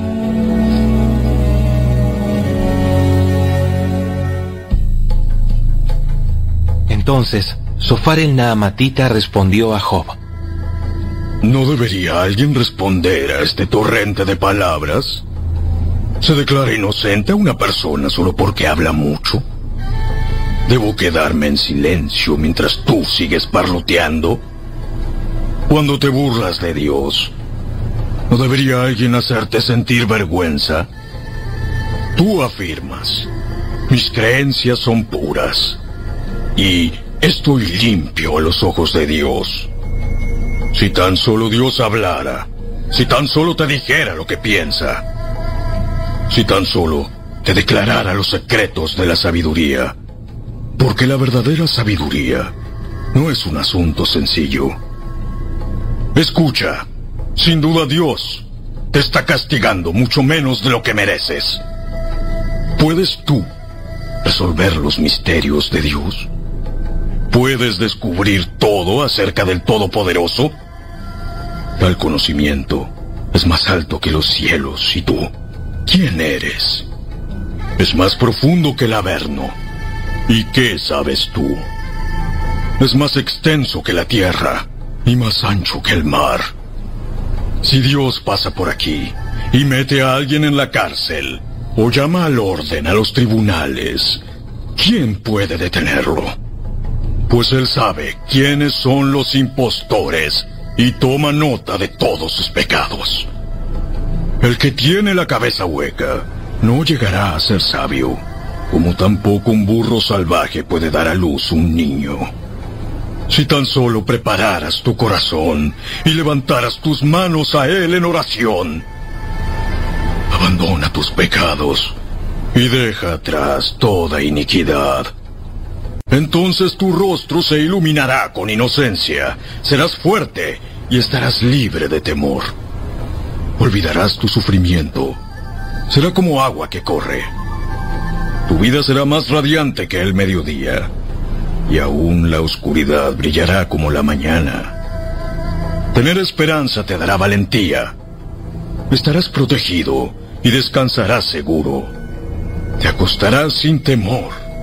Muchos buscarán tu ayuda, pero los malos serán cegados. No tendrán escapatoria.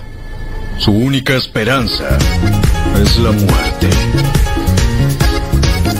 También puedes ser misionero, por un año, por dos o para toda la vida. Porque ser misionero es una experiencia que te llena completamente el alma. Te ayuda a descubrir cuál es tu lugar en el mundo, es decir, cuál es tu vocación, pero también te ayuda a ver la realidad de la sociedad en la que vivimos. Es por eso que los servidores de la palabra te invitamos a que vivas el próximo retiro vocacional que se llevará a cabo los días 14, 15 y 16 de agosto en Campo Misión que se encuentra ubicado en Cuautitlán Izcalli.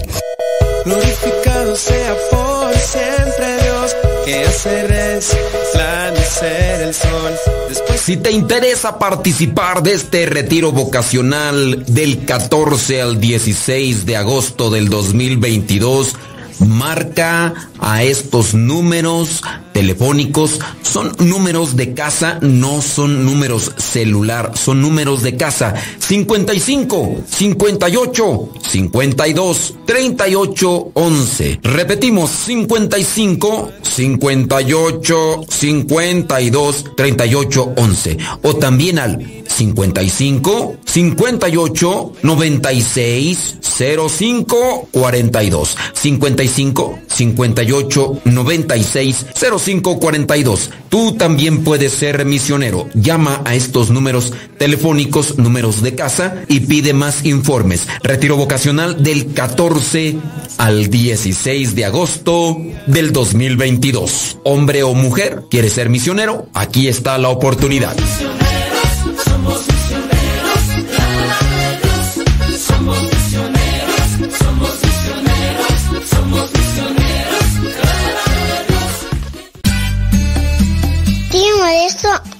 Es que me gusta escuchar mucho Nano Sepa.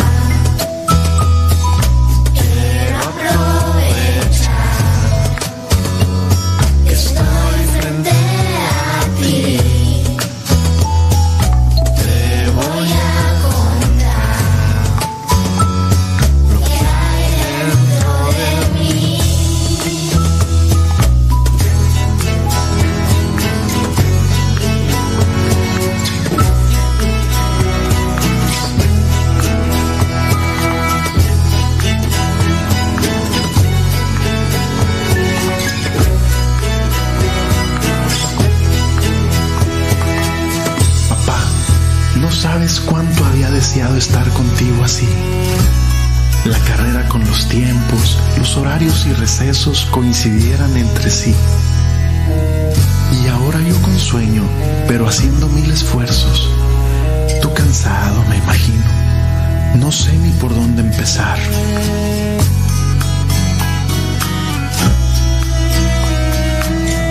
Quisiera saber cómo fue que me pusiste este nombre que ahora llevo.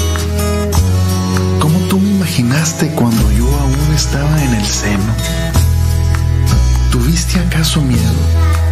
¿Imaginaste mi tamaño? Cuéntame, quiero saber un poco más de nuestro pasado. He tenido etapas, etapas que han sido muy duras. Regaños, vergüenzas, malos hábitos, chiflazones y desilusiones.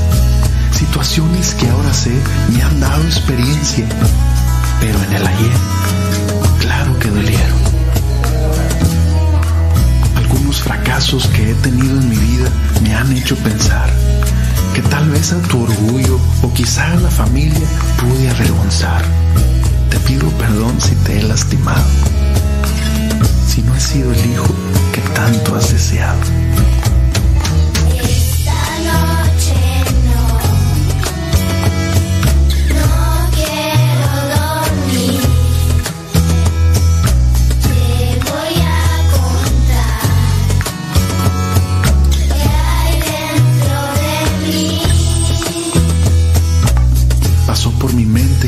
Injusto, que no me querías y estábamos en disgusto.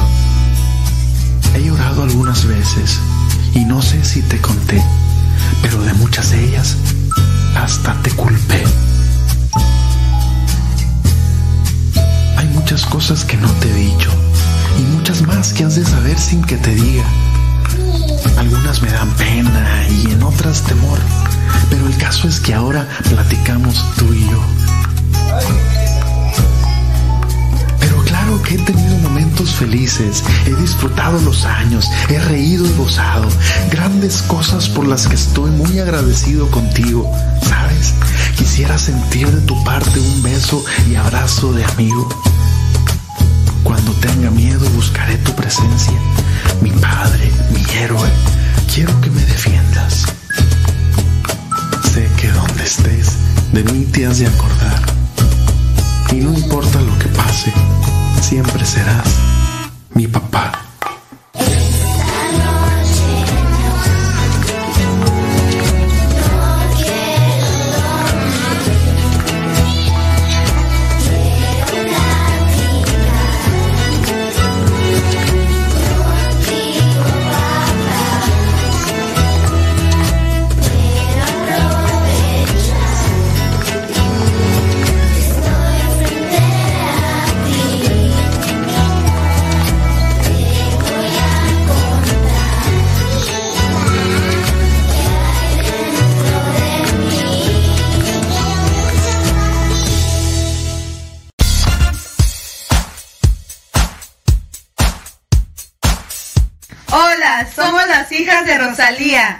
La sala? En el cuarto. ¿En el baño? ¿En el carro? ¿En la oficina?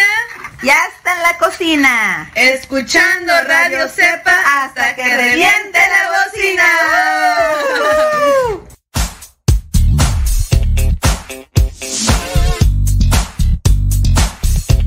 Entonces, Job habló de nuevo.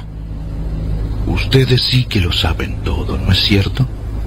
Y cuando mueran, la sabiduría morirá con ustedes.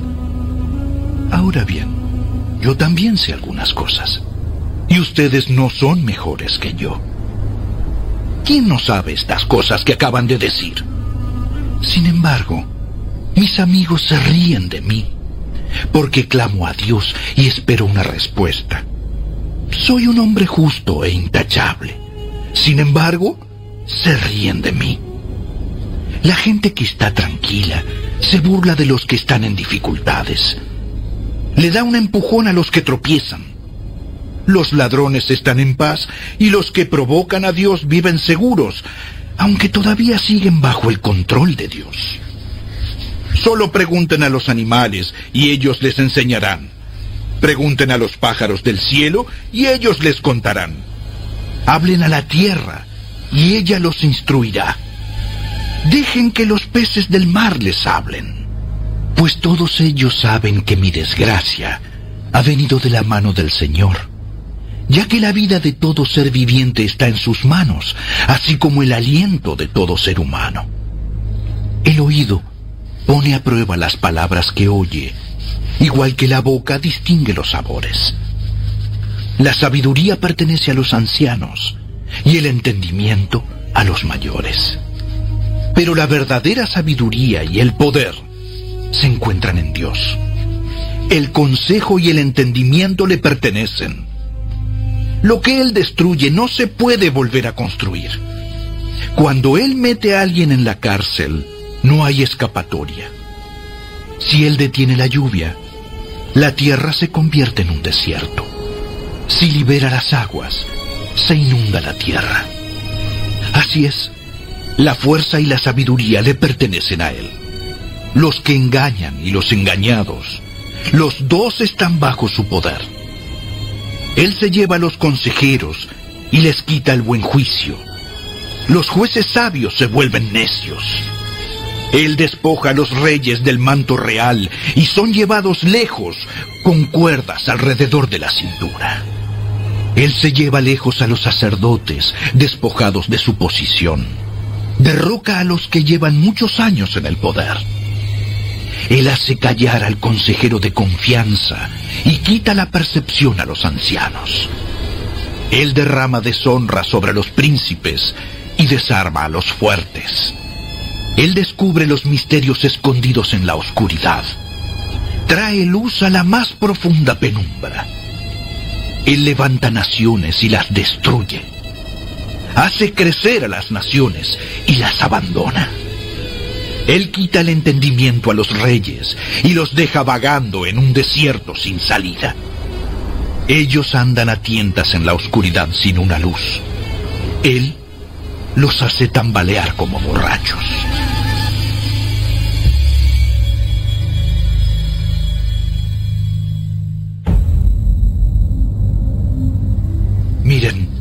He visto todo esto con mis propios ojos y lo he escuchado con mis propios oídos y ahora comprendo. Tengo tanto conocimiento como ustedes. No son mejores que yo. En cuanto a mí, hablaría directamente con el Todopoderoso. Quiero defender mi caso ante Dios mismo. En cuanto a ustedes, me calumnian con mentiras. Como médicos, son unos matasanos inútiles. Si tan solo se quedaran callados, es lo más sabio que podrían hacer. Escuchen los cargos que presento. Presten atención a mis argumentos. ¿Acaso defienden a Dios con mentiras? ¿Presentan argumentos engañosos en su nombre? ¿Mostrarán parcialidad en su testimonio a favor de Él? ¿Serán los abogados defensores de Dios? ¿Qué ocurrirá cuando descubra lo que hacen? ¿Creen que pueden engañarlo tan fácilmente como lo hacen con la gente? Si en secreto hacen inclinar los testimonios a su favor, ciertamente se meterán en problemas con él. ¿No les da terror su majestad? ¿No los deja abrumados el temor que sienten por él? Sus frases vacías valen tanto como las cenizas. Su defensa es tan frágil como una vasija de barro. Ahora quédense en silencio y déjenme en paz. Permítanme hablar y afrontaré las consecuencias. ¿Por qué debería ponerme en peligro de muerte y tomar mi vida en mis manos? Dios podría matarme, pero es mi única esperanza. Voy a presentar mi caso ante Él. Esto es lo que me salvará. No soy ningún impío. Si lo fuera, no podría estar delante de Él. Presten mucha atención a lo que voy a decir. Escúchenme hasta el final. He preparado mi defensa. Seré declarado inocente. ¿Quién puede discutir conmigo sobre esto? Y si demuestran que estoy equivocado, me quedaré callado y moriré. Oh Dios, concédeme estas dos cosas y entonces podré enfrentarme contigo. Quítame de encima tu mano dura y no me atemorices con tu temible presencia. Ahora llámame y te responderé. O deja que te hable y contéstame tú. Dime, ¿qué he hecho mal? Muéstrame mi rebelión y mi pecado. ¿Por qué te alejas de mí? ¿Por qué me tratas como a tu enemigo? ¿Atemorizarías a una hoja llevada por el viento? ¿Perseguirías a la paja seca? Escribes amargas acusaciones en mi contra y sacas a relucir todos los pecados de mi juventud.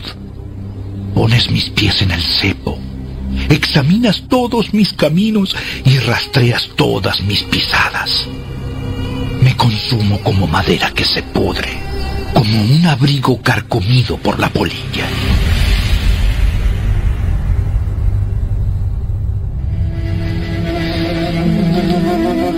Qué frágil es el ser humano. Qué breve es la vida, tan llena de dificultades. Brotamos como una flor y después nos marchitamos. Desaparecemos como una sombra pasajera. ¿Tienes que vigilar a una criatura tan frágil y exiges que yo te rinda cuentas? ¿Quién podrá sacar pureza de una persona impura? Nadie. Tú has determinado la duración de nuestra vida. Tú sabes cuántos meses viviremos y no se nos concederá ni un minuto más. Así que déjanos tranquilos. Déjanos descansar. Somos como los jornaleros. Entonces déjanos terminar nuestro trabajo en paz. Hasta un árbol tiene más esperanza. Si lo cortan, volverá a brotar y le saldrán nuevas ramas. Aunque sus raíces hayan envejecido en la tierra y su tocón esté podrido, al sentir el agua, renacerá y echará nuevos brotes como un árbol recién plantado. En cambio, cuando los seres humanos mueren, pierden su fuerza, dan su último suspiro y después, ¿dónde están? Como el agua se evapora de un lago y el río desaparece en la sequía, asimismo la gente yace en la tumba y jamás se levanta. Hasta que los cielos dejen de existir, nadie despertará ni será perturbado de su sueño. Como quisiera que me escondieras en la tumba y que allí me dejaras olvidado hasta que pase tu enojo. Pero anota en tu calendario para que te acuerdes de mí. ¿Pueden los muertos volver a vivir? De ser así, esto me daría esperanza durante todos mis años de lucha y con anhelo esperaría la liberación de la muerte. Me llamarías y yo te respondería. Y tú me añorarías a mí, la obra de tus manos.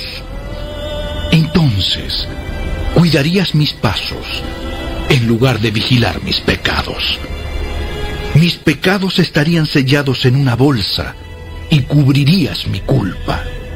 En cambio, de la manera que las montañas caen y se derrumban, y como las rocas se despeñan por el precipicio, como el agua desgasta las piedras y las inundaciones arrastran la tierra, asimismo tú destruyes la esperanza de la gente.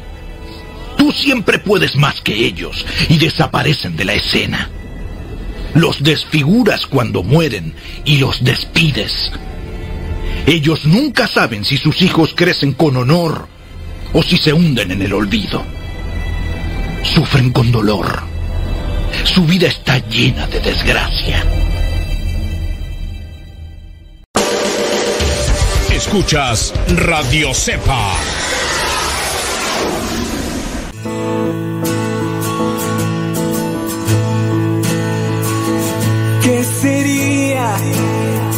Sin tu mirada, sin tu palabra que es sagrada, no sabría nada. ¿Qué sería sin tus lágrimas de dolor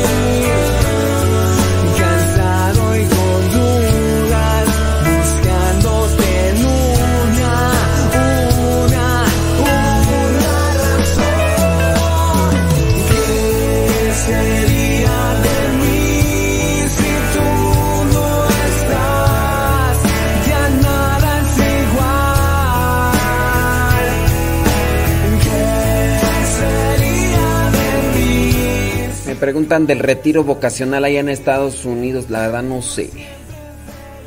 Dice, oiga, se escucha muy bueno el retiro vocacional. Y aquí en Estados Unidos hay fe ese retiro. Sí, también hay, pero no sé cuándo es. No sé cuándo es, ni dónde, ni nada, porque pues estamos en lugares pues distintos y y bueno, yo aquí comunico lo que me dicen pues que comunique y pero ciertamente no estoy aquí yo para dar los informes eh, de todo, por eso les doy el número de teléfono para que se comuniquen allá con eh, las casas encargadas y ya ahí les den la, información más correcta y propia. Eh, dice, una duda, no, dice, no sé, uno puede bendecir o no a los hijos.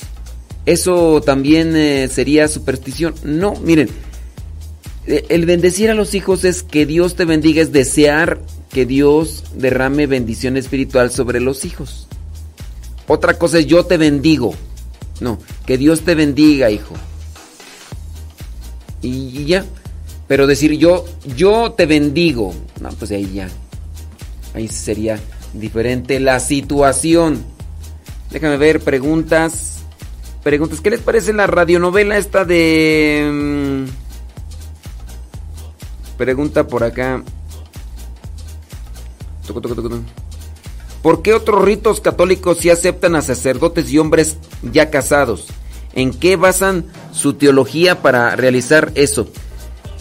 Bueno, la cuestión aquí va a ser complicada para mí entenderlo porque también es en base a una situación o un contexto cultural.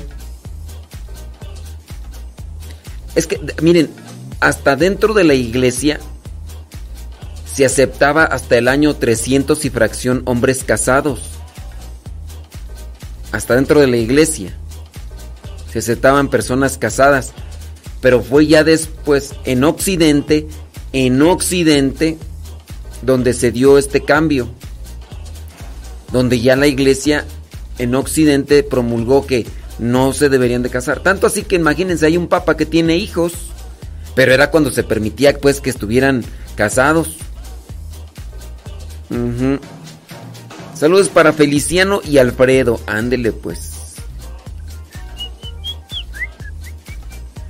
¿Qué opina de este video? No lo he visto. Fíjate que casi no me meto así a ver videos.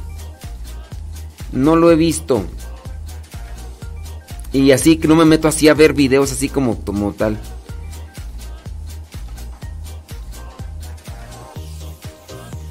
Dice... Mm,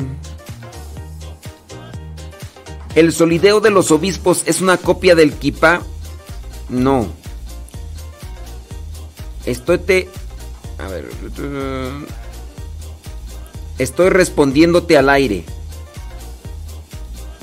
Miren, no podríamos decir que el solideo es una copia del kipá de los judíos porque pues yo también, por ejemplo, traigo una cachucha. Si pudiéramos decir que todo es una copia del kipa, creo que más bien es el uso y el sentido que se les da. Por ejemplo, el padre Luis trae un, una especie de boina que se parece a la kipa y que se parece al solideo. Quien lo vea va a preguntar, bueno, ¿y el padre Luis es obispo? No. Digamos que él trae esa especie de gorrito por una circunstancia meramente de cuidado ustedes a lo mejor no lo saben, pero cuando ya, cuando ya uno está eh, sin cabello en el, en la cabeza, el frío y el calor nos afectan de manera que a mí, a pesar de que no tengo todavía la devastación del cabello como, como el padre Luis o como, como otras personas, pero por ejemplo yo, yo sí siento el, el fresco. Yo sí siento el, así, me, pongo mormado. Me pongo mormado cuando, cuando hay fresquecito y me pegan la chirimoya toda ahí sin cabello. Ah, entonces yo sí siento ahí y empiezo allá. ¿Cómo que Yo aquí en el programa. A veces también por eso la cachucha es que la utilizo más de lo normal. Y, Por eso y muchas cosas más. A ver, me mandó un mensaje don David Trejo. Eh,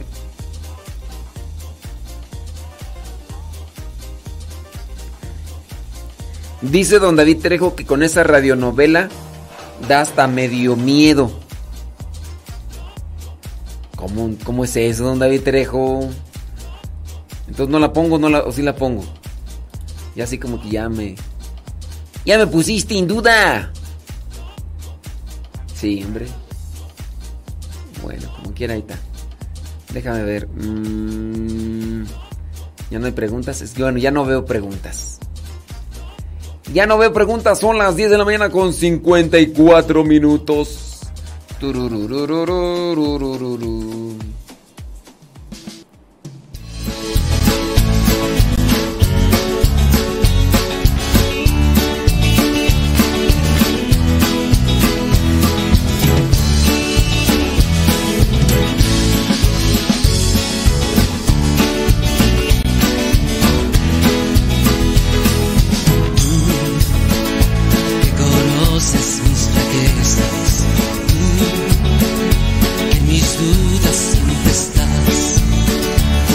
¿Les gusta o no les gusta la radionovela? ¿No les da como miedillo, dice don David Trejo? Sabes bien cuánto te quiero. Tú, mi refugio y mi sostén. Tú eres todo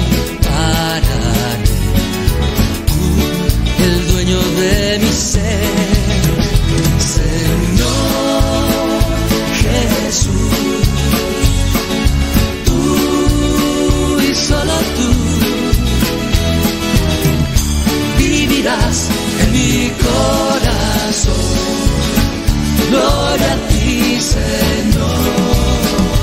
Señor Jesús. Tú y solo tú vivirás en mi corazón. Gloria a ti, Señor.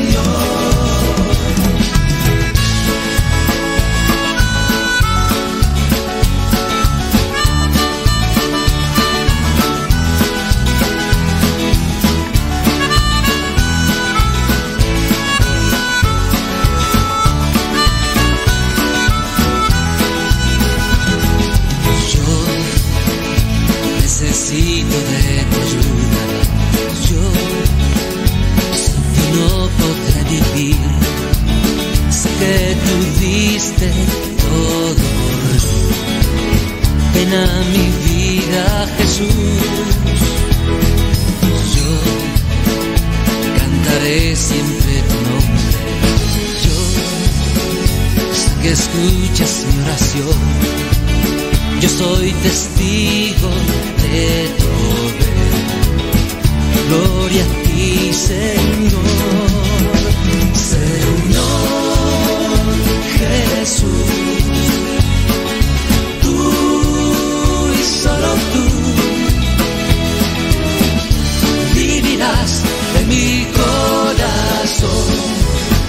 Gloria a ti, Señor. Señor Jesús, tú y solo tú vivirás en mi corazón. Gloria a ti, Señor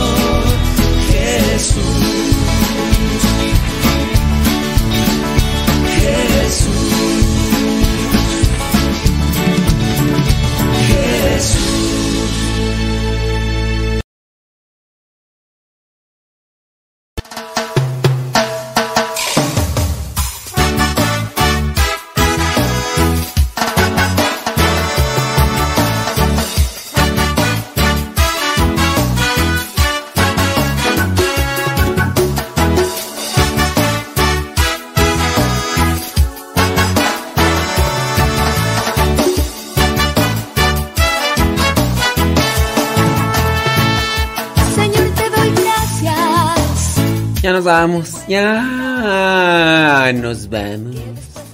vida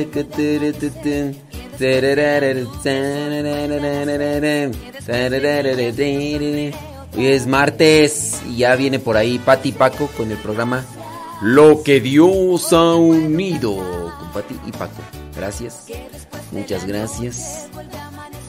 Sí, ya van a ser las 11. En unos cuantos minutos. Entonces, ponemos, ponemos o no ponemos la radionovela. Ahorita voy a checar si tiene canciones, música registrada. Si, si tiene música registrada, pues ya no la pongo.